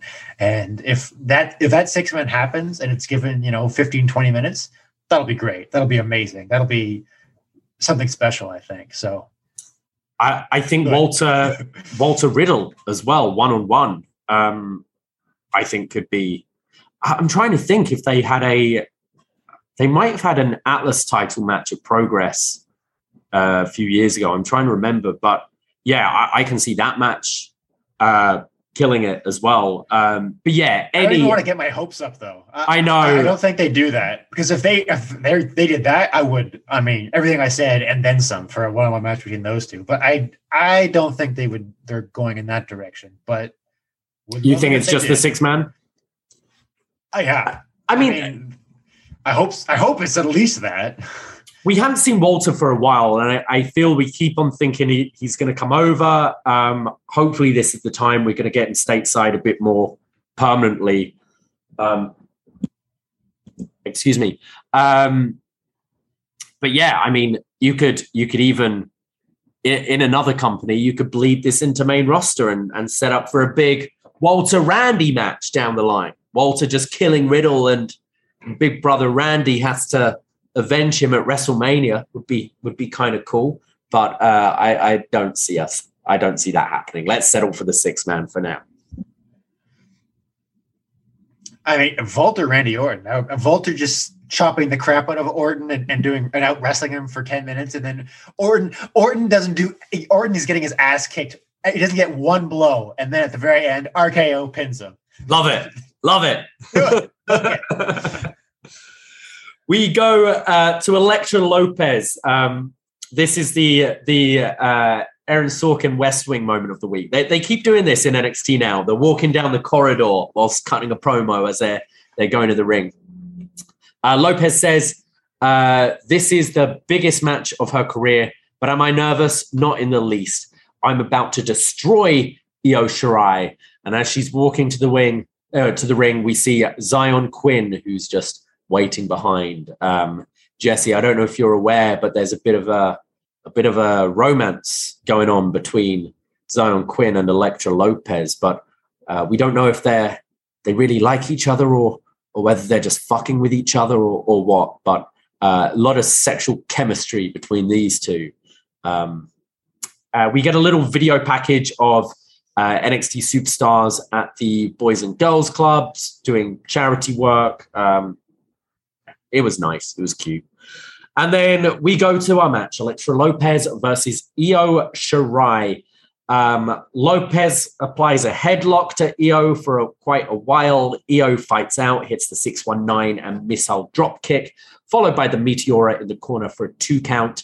And this is when Xyon Quinn comes out, out and beats up Legado del Fantasma. We see he has mistletoe in his mouth. He gets on the apron and and holds up the the mistletoe and and Elektra Lopez is like, ah, I really want to win this wrestling match, but it's also Christmas and this guy's kind of hot and he's holding mistletoe and I I don't know, oh, what shall I do? But Santos Escobar comes to the save, pulling Xyon Quinn off the apron and they start fighting. Io hits the palm strike, followed by the moonsault. One, two, three. Io Shirai wins. Uh, and then there's a look between Quinn and and Elektra Lopez, and you're thinking, did did Xyon do that deliberately? Did he try and deliberately distract her to get her to to lose, or does he really want to want to kiss this woman? Um, so we're we're continuing that between the two, but bit of a nothing match. I think I think Lopez does have a bit of a a star quality when we're seeing her in segments outside of the ring. with Legado. I, like I think she looks fantastic when she's all kind of dressed up and leading Legado del Fantasma. Um, I don't mind the stuff with Xyon Quinn, but she is incredibly limited in the ring. Um, and I mean, we kind of had the discussion about Io earlier. Like, what is she doing here? Um, but yeah, again, this didn't do a whole lot for me. So, for for any of the listeners who are, are, are trying to court a woman or catch a woman's attention, uh, Xyon Quinn has given a very good example of what to do here. If if you fancy a woman, you go to where she works, her place of business, and you fuck around and you distract her and you cause her to screw up at her job. Women love that. That's great. This was You see, I tried this recently, Jesse, and she turned out to be married. So, like, I don't know. you just gotta make her screw up even worse, and maybe she'll Okay. fall for you. All right. At at the end, you had Wade Barrett, who's nominally the heel commentator, going, "This is all Xyon Quinn's fault," and you had Vic said, "No, it's not Xyon. It's definitely not his fault." And like Vic, no, it's definitely his fault. What the hell is he doing here? He comes down the ring.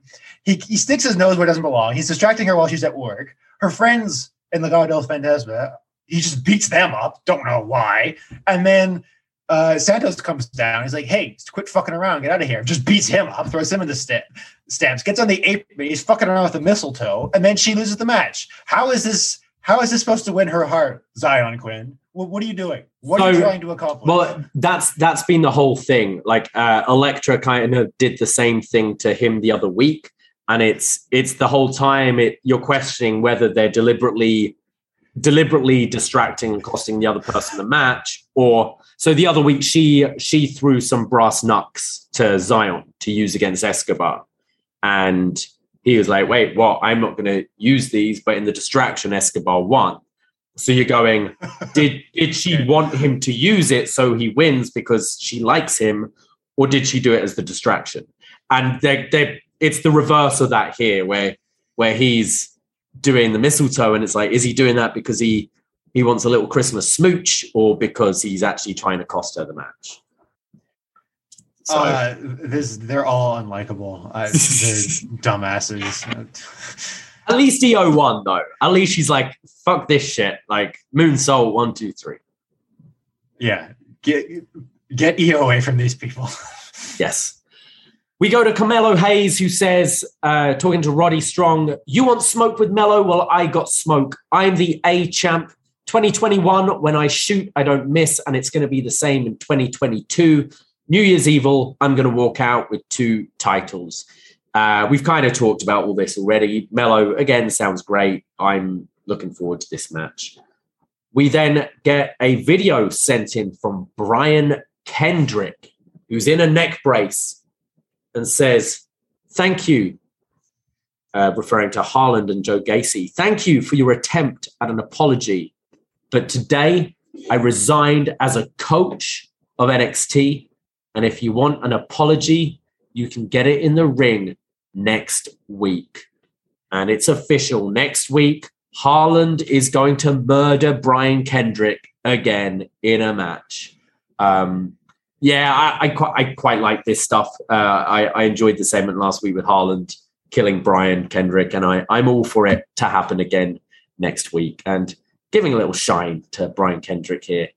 Um, so, yeah, that's announced for next week, along with the championship unification contract signing with Wade Barrett overseeing it. And we've got Dexter Lumis taking on Grayson Waller and Raquel Gonzalez and Cora Jade in our weekly Can They Coexist tag match, taking on Gigi Dolin and Jacy Jayne. And that brings us to tonight's main event Petey Poppins, Pete Dunne, taking on Tony D'Angelo.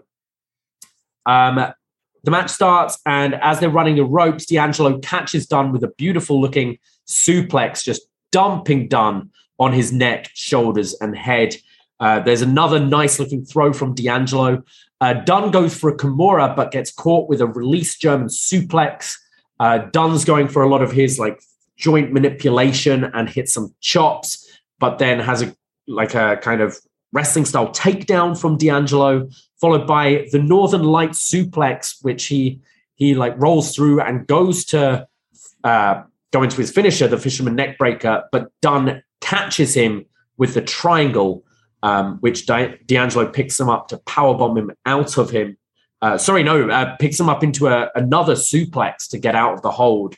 Uh, we get another suplex sending Dunne into the turnbuckle. Uh, Dunne then comes back with a running knee to the arm. He stomps down on Tony's hand, and then they're both on each other's knees, just like trading blows and forearms. And then Dunne goes for the X-Plex, but D'Angelo counters it with a Falcon Arrow, goes for the pin, but the referee doesn't count as Dunne's shoulders aren't fully down on the mat. And then D'Angelo goes to the outside to get the crowbar he used at War Games. Vic Joseph was very adamant to us that it was the same crowbar as the one at War Games. Um, and then goes to use it against Dunne, but Dunne takes him down with the hand.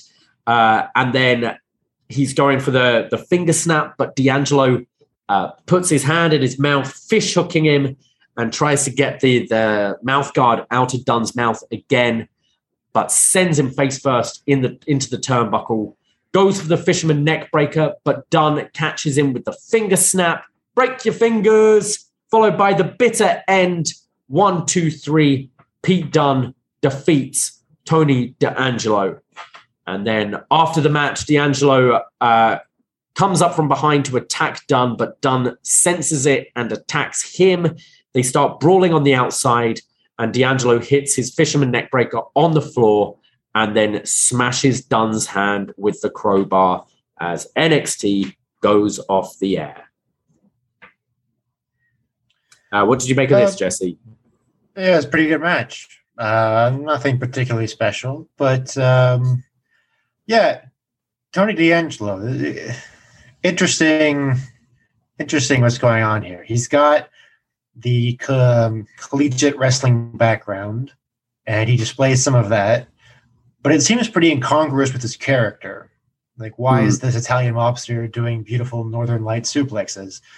Uh, he did bring it up in his vignettes a while ago that uh, I don't know. He he wrestled for his family, and it's all about family. But he's got oh, other yeah. other bits and bits of business on the side. You know, his his uh, his his wrestling background is part of his character. So it's you know they they talk about it, and I I guess time will tell if this is dumb or if it's genius because um, you know, Chad Gable is Olympic level wrestler. He's absolutely mm. amazing, and he's a great professional wrestler.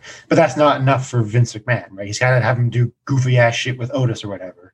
Uh, although listening to John Way, apparently had a, a good straightforward match yesterday. Um, but the way that the WWE presents wrestling, being a good technical wrestler is not a character. That's not enough for you, right? Mm. So maybe I guess the best case scenario for Tony D'Angelo is uh, kind of like the John Cena rap character, something that gets you noticed because the fans are clearly into him still. They're doing yeah. the Italian hand thing. That they think it's funny. They like him. So maybe it was smart. Give him this cartoonish gimmick to get people paying attention to him, and then let him work get his reps while he's doing this this heavy character work. And then maybe once the character seems lame or not as interesting anymore, maybe by that point his wrestling be strong enough to carry him. Could be. We'll, we'll see. Um, obviously, Pete Dunne's excellent, so it's tough to say how much was D'Angelo and how much was Dunne carrying him. The attack after the match, yeah, like it didn't it didn't annoy me like the Von Wagner thing did because it, it does serve a purpose for telling the story. It's not yeah. My favorite way of telling stories, but it's a WWE storytelling device, and you know where it's going, and it's it's fine. They'll have another match, and Tony D'Angelo probably win that one, and then we'll see where it goes. But it was a decent match, you know, no complaints yeah, I, I thought um, I've I've definitely been lower on D'Angelo than other people, and and haven't really seen it from him in the ring. Um, I, I did. This is by far his best match we've seen so far, and obviously he's he's against one of the best people in NXT and Pete Dunne. Uh, but I thought a lot of his stuff looked really nice here. I thought all of his suplexes looked really good, actually, and and I think the the Cena comparison is actually quite quite a good thing where this is developmental and sometimes you uh, i mean you you see that when i like trained as an actor you often you throw something at someone to maybe take them out their comfort zone to if you're maybe more of a serious person you you give more of a comedic character to try and get something out of you. And and the thing is, we're watching this developmental as a TV show. So I think down the line, if you can make this cartoon character seem a bit more of a real person, uh, it could really work out because I, I, do think his wrestling is there and he's still kind of new to this. So it, it's hopefully only going to get better. Um, but D'Angelo actually impressed me today and he's he's proven he can talk. And yeah, it is cartoonish, but he does have something, I think. And um, I'm all for another match down the line with Pete Dunne and maybe maybe throw a a stipulation crowbar on a pole match. I don't know. Um, but yeah, do something a little different for the next one, no DQ or whatever, to see how he fares in that. Um, but yeah, D'Angelo impressed me this week. Um, overall, I, I would say this was definitely one of the the better episodes of NXT 2.0 for me. I thought the I really enjoyed like the first half hour um, with uh, with Ciampa and Bron and um, the the Raquel Dakota match. The middle fell a little flat for me, and then I, I thought it picked up with this main event. But I thought it was a much better pace show than usual. I really appreciated that we didn't have any Lash Legend, we didn't have any uh, Briggs and Jensen and Kacy Catanzaro at the the country concert. Um, we didn't have as much goofiness as usual, and I I really appreciated that. I, I felt everything this week kind of serve more of a purpose, and we see a direction. We we've got New Year's Evil we're heading up to, and I think I think wrestling you need you need direction. Otherwise, it's just all these cartoon characters just just playing about on a Tuesday, and it's kind of weird. But I was a lot higher on this week's show. Uh, Jesse, kind of overall thoughts for you? Yeah, I, am almost a little disappointed. I, I, thought, you know, I tune in, I get to see Jiro's bulimic Christmas dinner, uh, some awful, horrible segment that I could rant about. Um, but nothing really. It was it was a it was a fine show. It, I I I liked it more than I thought I would. Uh, uh, you know, uh, positives. The main goal of this show was to get me to watch Christmas Evil or Christmas uh, New Year's Evil, which it, it's still a weird name because after New Year's. And even though I'm sure we won't get any match nearly as good as O'Reilly Balor from last year, right? That those times are gone. Yeah, I think it'll be a good show, and I will watch it. So, job done. You know, they've driven me to watch this big show. So they succeeded there. And of the new crop of the 2.0 wrestlers, the, the prominent ones, I gotta say, only Von Wagner uh, disappoints me. like, yeah, the rest of them, I, I see it all. I see potential. And while I can quibble with the way it's been done or how quickly they've been pushed, I understand why these guys had the focus and they're good in their roles.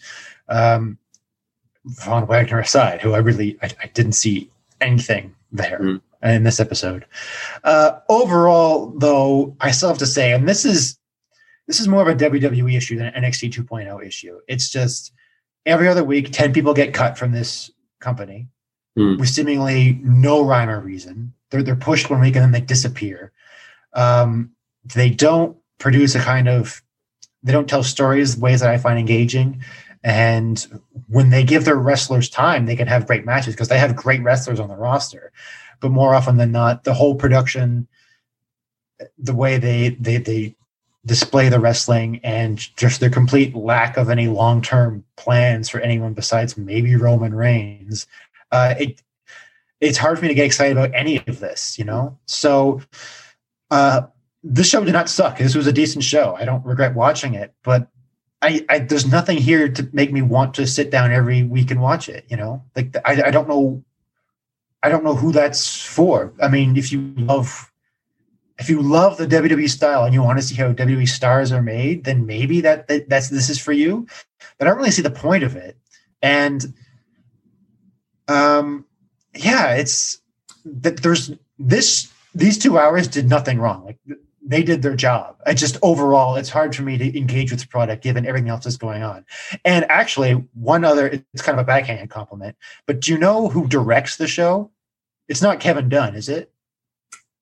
I, I, I'm not sure. Uh, I don't think so, but So, what was it? Survivor Series was, I guess, the last WWE main roster I watched, and Right. it had been months since I watched anything. And it- honestly, it was difficult for me to watch. The camera cuts. oh Every yeah, time someone gets punched, there's a camera cut. It gave me a headache. And Mm. I don't know if it got worse or if I was used to it when I was watching WWE regularly before. But I honestly, I thought, how do people watch this? And like No, John it- wouldn't ever talk about it. So I guess you it get got really bad. Yeah, And so I was expecting that tonight on NXT, and that was not a problem on NXT. There was not that horrible, obnoxious uh, direction, the camera cuts and the zooms and all that. And the bad NXT acting was to a minimum. There wasn't the uh, what David Bixenspan on Twitter calls NXT face. You know the Hmm. the uh, the shop, which actually Ruby Riott is probably the worst example of in recent memory. But I hate that contrived shop. There wasn't much of that. The production was not annoying at all. It was a decent program. I enjoyed most of it. But to people wondering if they should watch or not, I don't really know what to tell you. I guess if you watch WWE, then sure, watch it because I don't see Uh, the differences between Raw. I just I just don't know where any of this is going. you know? No, I, and I think I think that's the issue. Is I think a few years ago we had optimism. You look at the the you look at the Sami Zayn run in NXT, which is around the time Daniel Bryan was having his his run uh, in WWE, and you go, oh, Sami Zayn could have this ultimate underdog babyface story in the main roster, and whereas I don't know if if any of these people like I see ever, I, I don't care who main events a WrestleMania anymore. Do you know what I mean? I don't. I don't root for these people. The the luster of a WrestleMania main event has has completely died off for me because the main roster has been so formulaic and paint by numbers for so such a long time that I'm not invested in anyone. So the days where you'd look at a a Sami Zayn, a Finn Balor, a, a Johnny Gargano, and you see them have these kind of epic runs in NXT, and you go, and you could take that and you can slot that in there. I don't see it at all. And sure, I, I can see a Bron Breakker in in WWE, but it's what you're going to just be in the system for for five to ten years, and then maybe maybe break through. Like Biggie has just become champion. He was NXT champion in 2013, and they could have pulled the trigger on this guy a long time ago. And it's the the whole company seems so stale to me.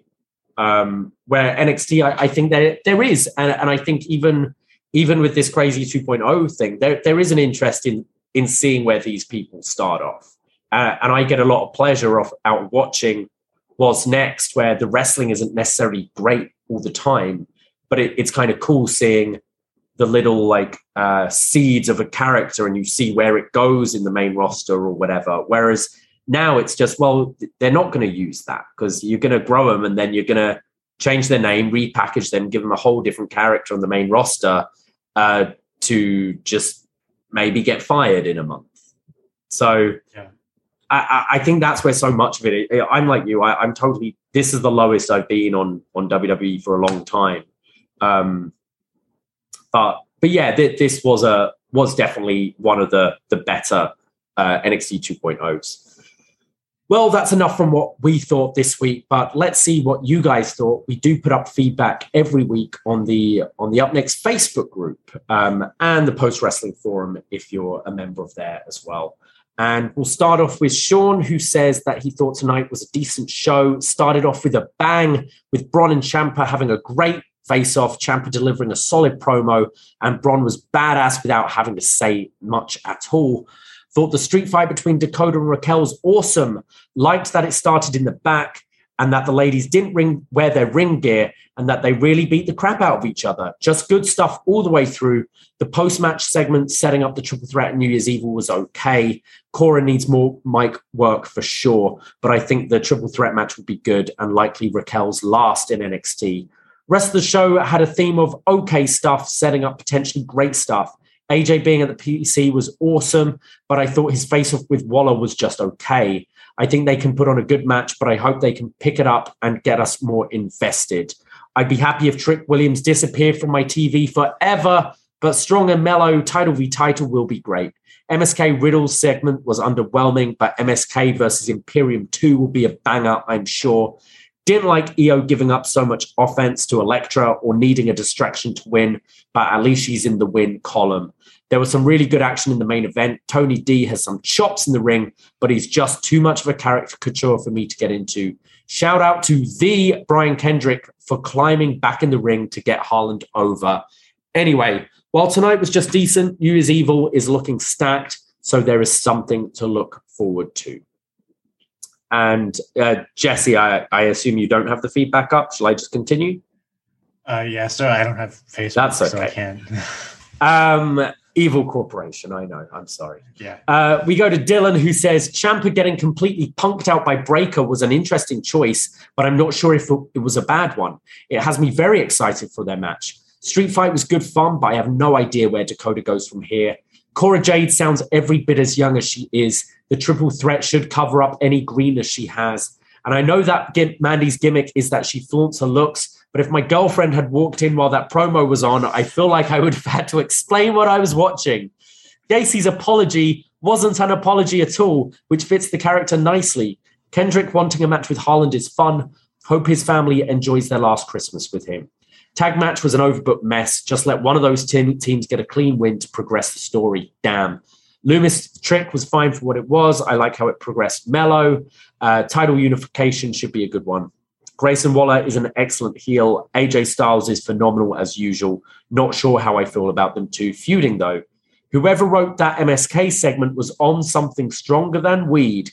Wagner losing to Enofe is dumb, but pairing him up with a manager is smart. Do need someone else to do the talking for him. Lopez lost because Xyon Quinn is too handsome. Sure. Main event was solid. Tony D proved he can put on a good match. I feel like a lot of this week's matches were for storylines in holding patterns. The other segments like Gacy, Harland, Kendrick, Mandy, Cora, Raquel, Hayes Strong, and MSK Riddle were the only things that actually progressed any stories forward. I mean, that's that's a fair amount of matches moving forward. You mentioned there. It feels like New Year's Evil is one week too far away. That being said, it looks like an excellent show. Shame that I'll miss it due to school obligations. Happy holidays. Well, you there's you know VCRs and stuff. Um, and finally, we go to Charbel, who says, "Watermelon emoji, watermelon emoji." Mandy Rose. Yeah, Charbel, we Oh. miss you. I thought he was referencing uh, Jiro's jacket. Boy, did I? Let, let's did I let's keep it as that. Yeah, yeah. Jiro's jacket and Mandy Rose. Did I forget? Did I forget who was writing that feedback? Mm. Of course, of course, Charbel. well, This there you have it. Seven children. He's going to go and listen to be our guest now, I think, and have some fun.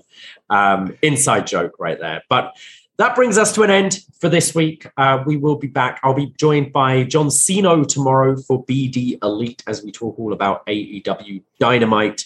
And I'll be back with John Siino on Thursday for the Big Fat Wrestling Quiz of the Year. Um, and then all the other Tune in to find out if Davie and John Siino can coexist. Can we coexist? Uh, yeah, let, let's not have any falling outs on, on BDElite tomorrow because we've got a big match coming up. Uh, but yeah, so much coming up on the Patreon. Check out all the socials. We'll keep you updated with what's going on. Um, give us, uh, go on, throw throw us a fiver. Go and subscribe. Patreon.com slash upNXT. So much there in the back catalogs to keep you busy over over these holidays. Um, but that brings us to an end tonight. Uh, Jesse, any final words? Anything you'd like to plug? Where can we find you? Uh, no, it's. I'm good. You're good. Awesome. Well, I'm good too. Take care, guys. Be safe and happy holidays. Ahoy!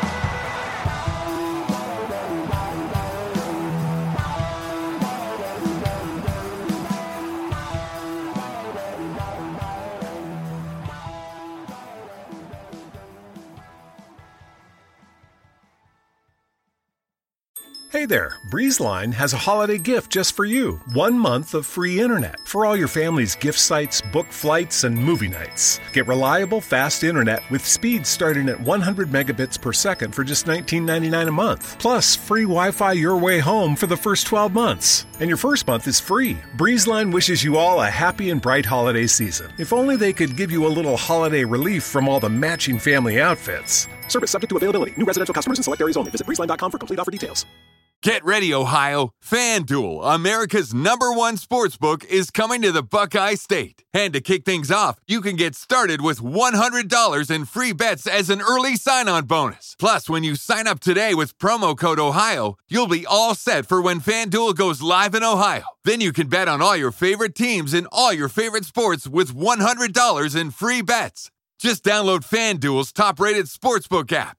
It's safe, secure, and super easy to use. Make every moment more with FanDuel, official sportsbook partner of the NFL. 21 plus and present in Ohio. Bonus issued in non-withdrawable free bets that expire seven days after FanDuel accepts its first real money sports wager in Ohio. 1-1-23. Unique user identity verification required. Offer ends on the go live date. Restrictions apply. See terms at sportsbook.fanduel.com. Gambling problem? Call 1-800-GAMBLER. Ohio, this is your chance to get in on the action. Join today with promo code OHIO.